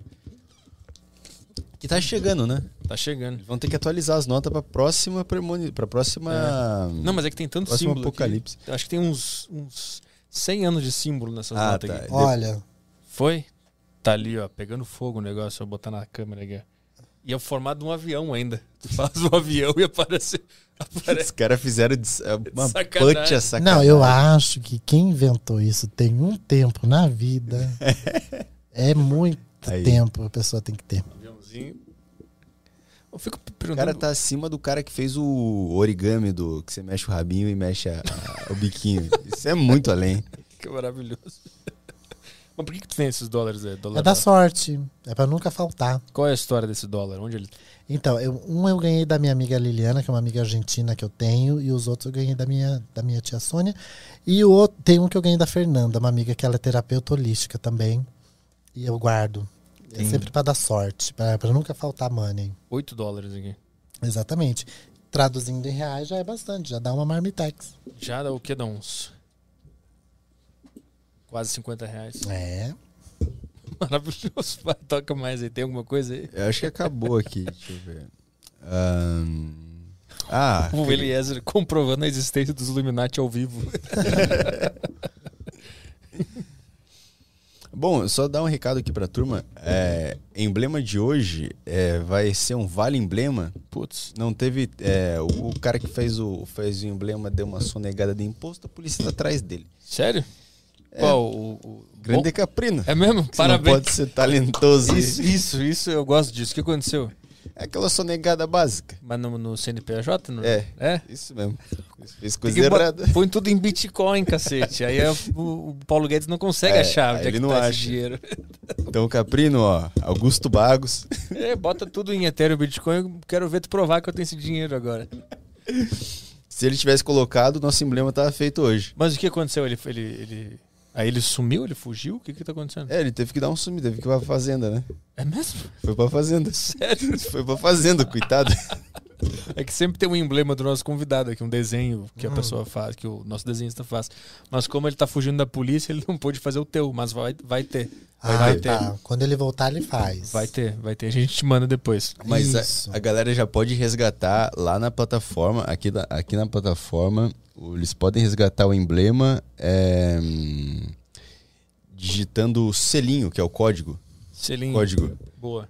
Que é, você vem aqui, flowpodcast.com.br, aí você digita aqui barra, barra resgatar. Resgatar. E aí você vem para essa página aqui, Que não carrega. Bota aí o selinho, quero ver. Aí você bota aqui selinho. E aí você tem aqui o emblema de hoje, que essa arte aqui será substituída pela, pela arte que o nosso amigo vai fazer depois que ele voltar da fazenda, Boa. que ele foi fugido. Mas Só ele eu- pode desenhar na fazenda, né? Ele tá vagabundeando. É, ele pode fazer, pode é, fazer. desenha lá e manda pra gente. É. Ele- Ó, apresentador. Aqui, ó, tem aqui o meu perfil, aqui, ó. Ah, tua Carteira carteira de... Aqua, minha carteira de. Aí eu, eu tenho vários, vários, vários emblemas aqui. E eu posso escolher qual que eu quero no meu perfil. Então eu tenho vários aqui guardados aqui. Tem esse aqui que é Pacha Raro, que Tá é do Tariana Rocha tá faltando ali, não fizeram ainda. da Tariana. É, não fiz deram aquela esquecida. E Mas o meu não vão fazer também. Não, vão, vão. vão Vamos, sim. A gente vamos vai ficar fazer. em cima aqui. A gente vai ficar, Vamos em cima. Ó, teve o do Daniel Mastral que foi foda. Aqui, ó, da, da semana passada. Foda pra caralho. Esse aqui vai ser raro, bicho. O da, o da vacina vai ser bom também. O da vacina foi legal também. Esse aí no futuro vai falar uma grana. Nossa. Vai ser, viu? Vai ser eu a te avisei. É, ser, é, eu te avisei. é. Que bom que eu resgatei. Esse aqui vai ser minha casa. Esse aqui é minha casinha no. Nas Bahamas. É, isso mesmo. Tá guardado aqui. Aí você pode escolher aqui pra colocar no seu perfil. Aí você deixa os mais da horas aqui no seu perfil. Boa. É isso aí. Rodrigo, quer é, divulgar alguma coisa? Tuas redes sociais, teu canal no YouTube pra galera aí? Então, olha, a gente tá. Primeiro que eu tô assim, voltando para São Paulo de vez. E dia 18 de dezembro, a gente vai fazer um show em São Paulo. A gente está organizando, vai ser na Scorpions. É uma balada que tem ali na Praça Roosevelt. Muito legal. É pequenininha, mas eu acho que vai ser do tamanho da minha vontade de voltar aos palcos, né? Porque eu não queria mais fazer show, mas eles me pediram muito. Então vai, a gente em breve começa a divulgar o show e vender as pulseiras. Ah, vai sair uma revista dos 19 anos de trabalho, ah, ainda em dezembro. Ahn, tem gravações, o programa aí tá, tá em janeiro, volta com tudo.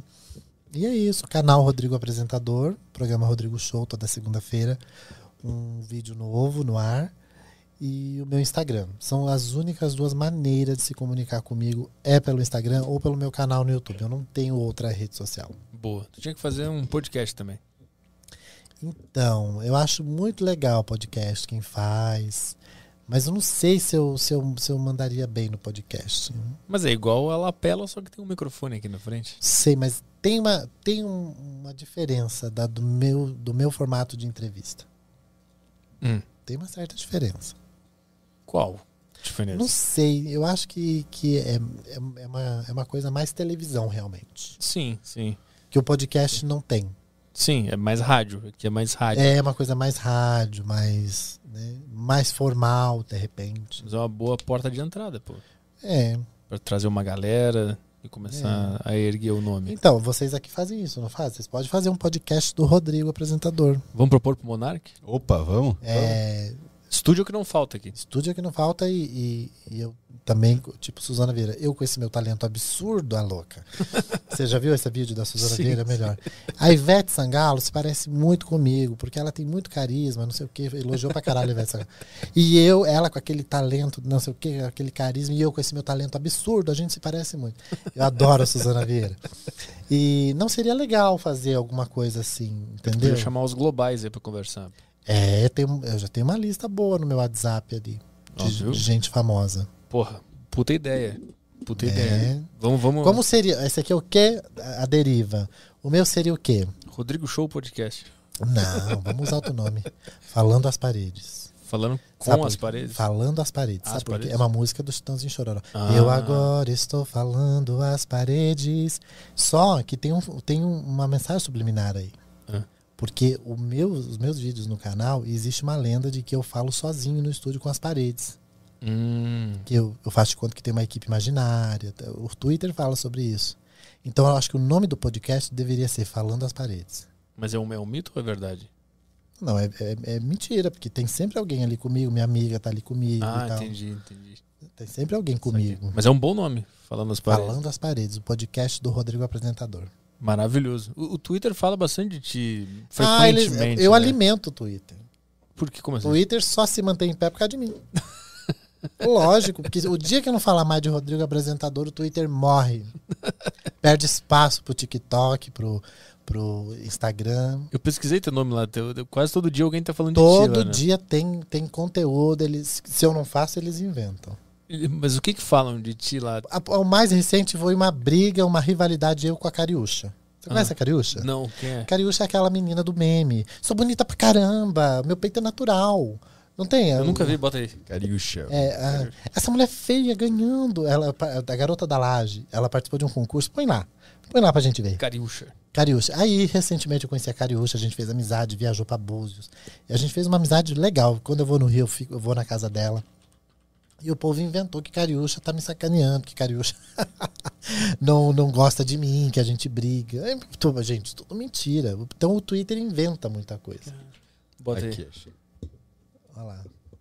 Essa Ah, não, mas tem que pôr o do meme, do meme. É. Ali, ó, esse aí. Esse aqui? Foi no Profissão Repórter.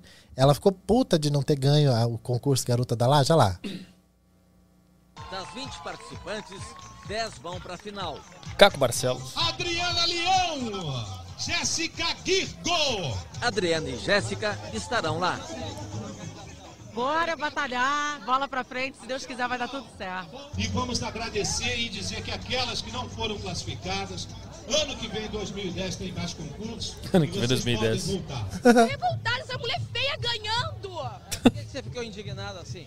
Porque você se comparando com elas, é isso? Com certeza, eu sou muito melhor.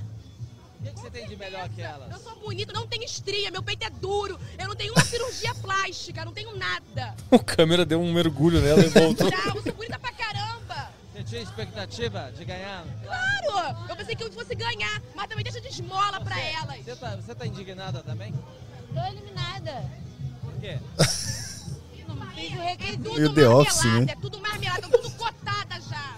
Estão escolhidinho, tudo cotada. Mas que faça bom aproveito que esse, que esse carro usado, o meu é zero. E ela é uma figuraça, uma figuraça, Cariúcha. Eu adoro ela. Vocês se conheceram quando? Agora, recentemente, quer dizer, eu já conheço a Cariúcha faz tempo do meme. Uhum. Mas agora ela tá, ela tá bem diferente, ela tá bonita. Hoje em dia ela tá bonita pra caramba, realmente.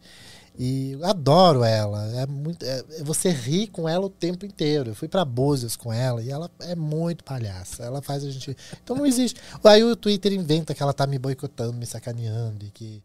Enfim. Não, o Twitter não dá, né? O Twitter não dá. É. O Twitter- tu tá no Twitter ou tu só acompanha o que estão Não, falando? só me manda os prints de lá, eu não tenho. Então tem perfil no. no- Não, porque aqui, volto a dizer, eu não vibro energia ruim. O, o, o Twitter é muito O tóxico. Twitter é só energia ruim. Então é isso aí. É isso aí. Redes sociais do Rodrigo na, na descrição. Ah, Amanhã nós estamos de volta. estamos de volta com o Chayanne, Chayanne. casamento Chayanne. às cegas. É, Olha, é verdade, que legal. É verdade. Olha, adorei participar. Muito obrigado pelo convite. Me chamem mais vezes. Vamos armar o podcast aquele. Inclusive, eu- se eu não tiver o meu podcast, você pode me chamar para comentar. Como assim? Tira esse menino dali, a louca. eu sento ali e começo a comentar ali as, as perguntas. Tá. Eu já tô querendo botar você na rua, tá vendo?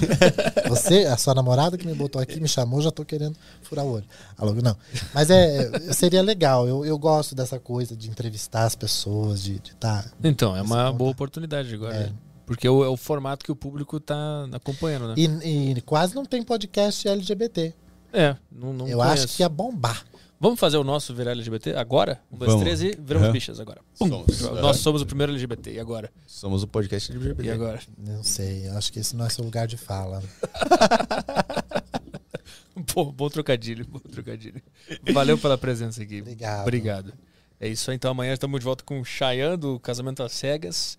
Isso mesmo. Se livrou de uma bomba. Você É mesmo? Eu, não- eu vou, eu vou tentar assistir tudo hoje. Assiste. Assiste tudo hoje. Aham. Madrugada inteira. Qual que era a bomba que ele se livrou? Ah, se livrou da bomba, né? Ia casar e não casou. A mulher era Uhum. feia? Não, não, era bonita. Era bonita, só que era meio. Biluteteia? Um pouco explosiva. Era meio Allahu Akbar. Isso. Um pouco World Trade Center, assim. Explode. Nota, de, É. nota do dólar? Isso explodia por causa de nada. Tá aí, bom. Na hora do altar ele fala não. Porque- Fala não? É, Nossa. porque esse é o. Você viu o Casamento às Cegas? Não, Na não. Netflix? Não vejo. É bem legal. Aí, enfim, lá no- na hora do altar é que eles vão decidir se vão casar ou não, né? Uhum. E aí. Eles aquela- não se conhecem? Eles se conhecem, eles ficam se olhando, eles não se olham, só conversam. Cada um vai pra uma cabine, eles passam uns dias conversando sem se ver. Aí eles têm que se apaixonar pela personalidade de cada um, entendeu? Um grupo de 20, Legal. homens, 20 mulheres. Aí vai formando os casais, aí eles se veem, se conhecem, moram juntos um tempo pra ver se vai rolar. E chega o dia de dizer sim ou não. Olha. E aí esse cara, na hora do altar, ele fala não. Eu gostei da ideia das cabines, viu? É bem, é bem legal. Eu conheço É umas cabines ali no centro de São Paulo. Deixa pra lá. Tem aquelas que tem um buraco. Uh, Na altura da cintura? Aquela... ali Aquele o casamento não é a cega, meu amor. Não é o casamento que é a cega, é outra É, coisa. É outra coisa que é a cega. Aquele glory roll. É, cobra cega? Cobra cega. A exatamente. cobra anônima. A cobra anônima. Cobra do olho só. É aquele. Sabe aquele fliperama que vai. Que chega. Como é que é que sai um bichinho e tu dá uma martelada? esse aí. Esse aí. Você não sabe nem o nome, né, da pessoa, tá ali. Só que não é uma martelada que tu dá no caso, é outra coisa.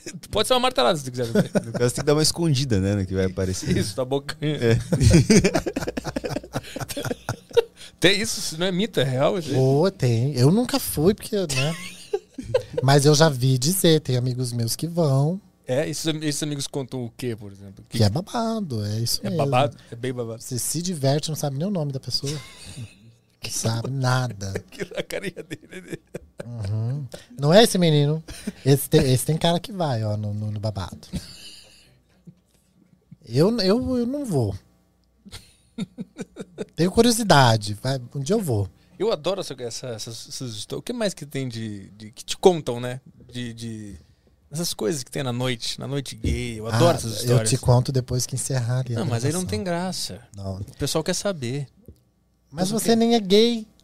Quem disse? Bom, então eu vou te indicar um lugar que fica ali no. Como chama ali o Santa Cecília? É na Santa Cecília. Morei ali. Bar Fama, conhece? Não, mas tinha um cinema ali. Não falo mais nada. Conheça o Bar Fama. Bar- vamos, Caio. Bar Bora, Fama. bora, Vamos bora. lá. Tá com cara de ser rolê bom. Lá tem. Tem. Não, ali é ao vivo e a cores. Tem o Glory Roll, que o Glory Roll é interessante a ideia. Não, mas ali é, é babado. Vá, é, é legal lá, é legal. Tem show de Gogo Boys. Mas eu gosto da sacanagem. Só que você não pode usar o banheiro lá, não. Porque senão. Entrou no banheiro, já era. Já era, meu filho. Te, Foi te pego pra capar. Como é que é a frase? Entrou no banheiro já era. Entrou lá no banheiro da fama, já era. Mas é babado, viu? Maravilhoso. Ó, lei de fama, ele que fica na portaria sempre. Super organizado. Ali na Santa Cecília não tem um cinema também? Tem, é cinema babado. bacana ali, né? Tem. Tem um cinema bacana, tem um filme bom A ali. gente não almoçar, tava os Não caras dá pra saindo. sentar nas poltronas. Por quê? É, é tudo muito gozado, sabe? É. É um filme de comédia que passa. É. lá, né? É muita gozação, né? Muita gozação aquilo. Eu acho uma loucura. Você tem que sentar ali cuidando. Você sai de lá brilhando, minha filha. Agora explode de rir. É. muita explosão de, de risada, É. de goza- muita explosão de gozação, sai brilhando. Você sabe que quem acha tudo muito gozado geralmente é faxineiro de motel. É tipo isso, meus amores. Chega, já, já tinha encerrado. Não, essas histórias são as melhores. Você é maravilhoso. Eu não conheço, eu não conheço, eu queria saber mais. Não, eu esses vou dias. lá. Olha, foi uma amiga minha que me levou lá. Hum. Eu não vou nem falar o nome dela aqui. E ela me levou. Vamos ali, vamos ali no, no, no bar. Fomos, eu achei que era um bar normal e tal. Quando eu entrei por aquela cortininha, que é uma portinha, uma cortininha. Hum. Bicho, eu disse pra ela, só um momento que eu vou no banheiro. Eu cheguei no banheiro, era um festival de, de negócio da coisa pra fora. Salsichas. Exatamente. Aquele churrasco. Aquele É. churrasco, essa. Tudo cru. Food truck.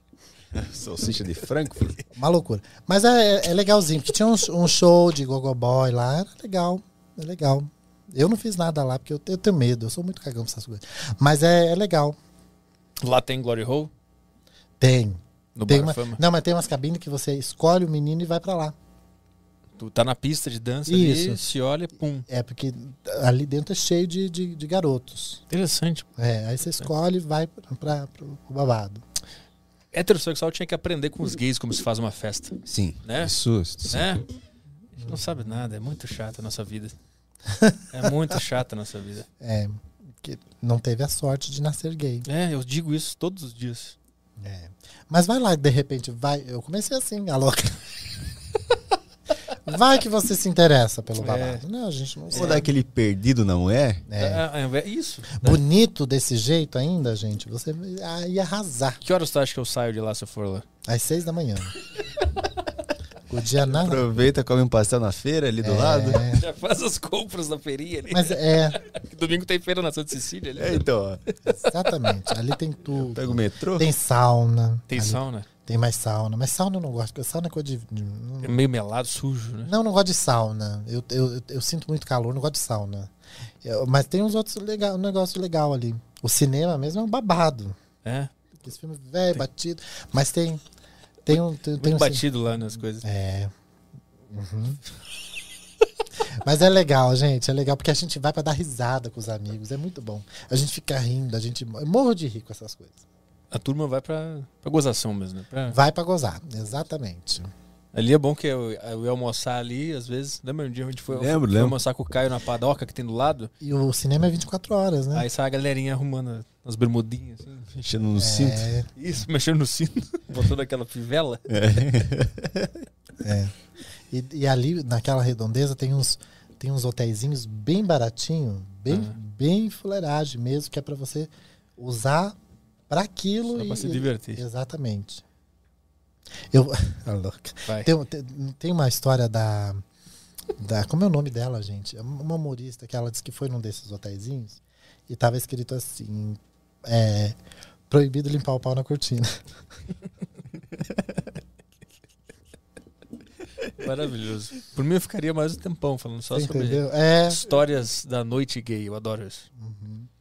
Maravilhoso. Inclusive no, na Rebelião de tem, no filme Re- Rebelião de Stonewall tem muita cena como é que eram as baladas. É muito legal. Que Muito legal. Eu, eu vou me- assistir. Eu me esforço pra ser. Eu tô tentando. Não, mas não adianta. Será que eu não consigo? Não sei. Eu acho que não, não rola. Putz. Bem que eu queria que você fosse. né? Já ia fazer a foto do selinho com você. É. Mas você não é, não adianta. É, é Então difícil. não, não rola. Você tem namorada? Tenho. Tá vendo? Não adianta. Quem nasce pra ser é. Mas sabe que eu tenho um amigo meu que ele disse que ele virou gay porque ele não aguentava mais mulher. Mentira, ele nasceu E não- viado. É, não, tam- ele é viado e nasceu viado. é, mas ele pode ter decidido de fato quando ele não aguentava mais mulher. Pra cima de mim, essa não, meu amor. Eu- quem acredita nisso geralmente é hétero. É, Eu acreditei porque confia, confirma a minha visão, né? Imagina, ele sempre foi, ele nasceu. Ele, de repente, casou, namorou alguém pra satisfazer o, o, o padrão. É que ele disse que a mulher é muito chata, ele não conseguia aguentar o nhenhenhé e que- querer carinho o tempo inteiro. Aí ele falou: Quer saber? Eu vou ficar com um homem. E ficou com um homem e ficou feliz. Desculpa. Conversa. Será? Não, é possível. Tá cansado de levar naquele rabo e acho que a. Não. Isso aí é desculpa pra boi dormir. Não existe. É impossível o cara decidir. Virar? É. Não, não vira. Não vira. A pessoa nasce, morre gay.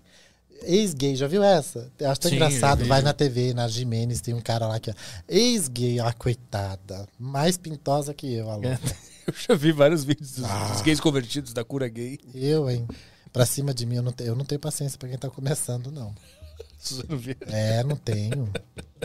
E coitada dessa gente. tá- Eles estão enganando eles mesmos, só. Pois é. Bom, vamos no Bar Fama então, né, Caio? Bar A gente Fama. vai lá Vamos. e vê o que acontece. Vamos, Vamos, no, vamos no próximo sábado? Vamos armar então? Vamos. Sábado tá bombando lá. Fechou. Tem que ter tomado a vacina? Meu amor, a última coisa que você, você- ali se cobra é, é Covid. Meu amor. Covid ali, olha, Covid ali é resfriado. Você a- Você acha? Não. Ali você, você sai dali com Covid, graças a Deus que é Covid. Não. Não. Mas, pô, não, mas é interessante você estar vacinado. Uhum. né? Não só para entrar no bar. Agora falando sério. A vacina é muito importante. Você estar vacinado para ir a qualquer lugar, até no supermercado, qualquer lugar. E, e as pessoas têm que tomar vacina, né? A segunda, a terceira, a quarta dose, quantas doses tiver que tomar, porque a gente perdeu muita gente. E é um sofrimento muito grande é, o que aconteceu no, no, no nosso país, principalmente com esse nosso desgoverno que tem. É. É, é, esse caso, esse lance da vacina, né? É. E na hora do sexo também, você sabe que esses dias eu até fui- eu, eu fui, virei notícia na coluna da Analice Nicolau no R7, porque eu fui viajei para Búzios e o, o- os meus preservativos acabaram. E eu pedi para um menino que tinha- morava lá na casa, que eu fui numa ma- uma mansão em Búzios, você tem camisinha aí? Ele disse, eu tenho. Ele me deu uma, uma trepinha assim de, de, de preservativo dessas cedidas pelo, pelo SUS. Me deu. Só que aí eu acabei vindo embora, nem usei a- a- os preservativos lá.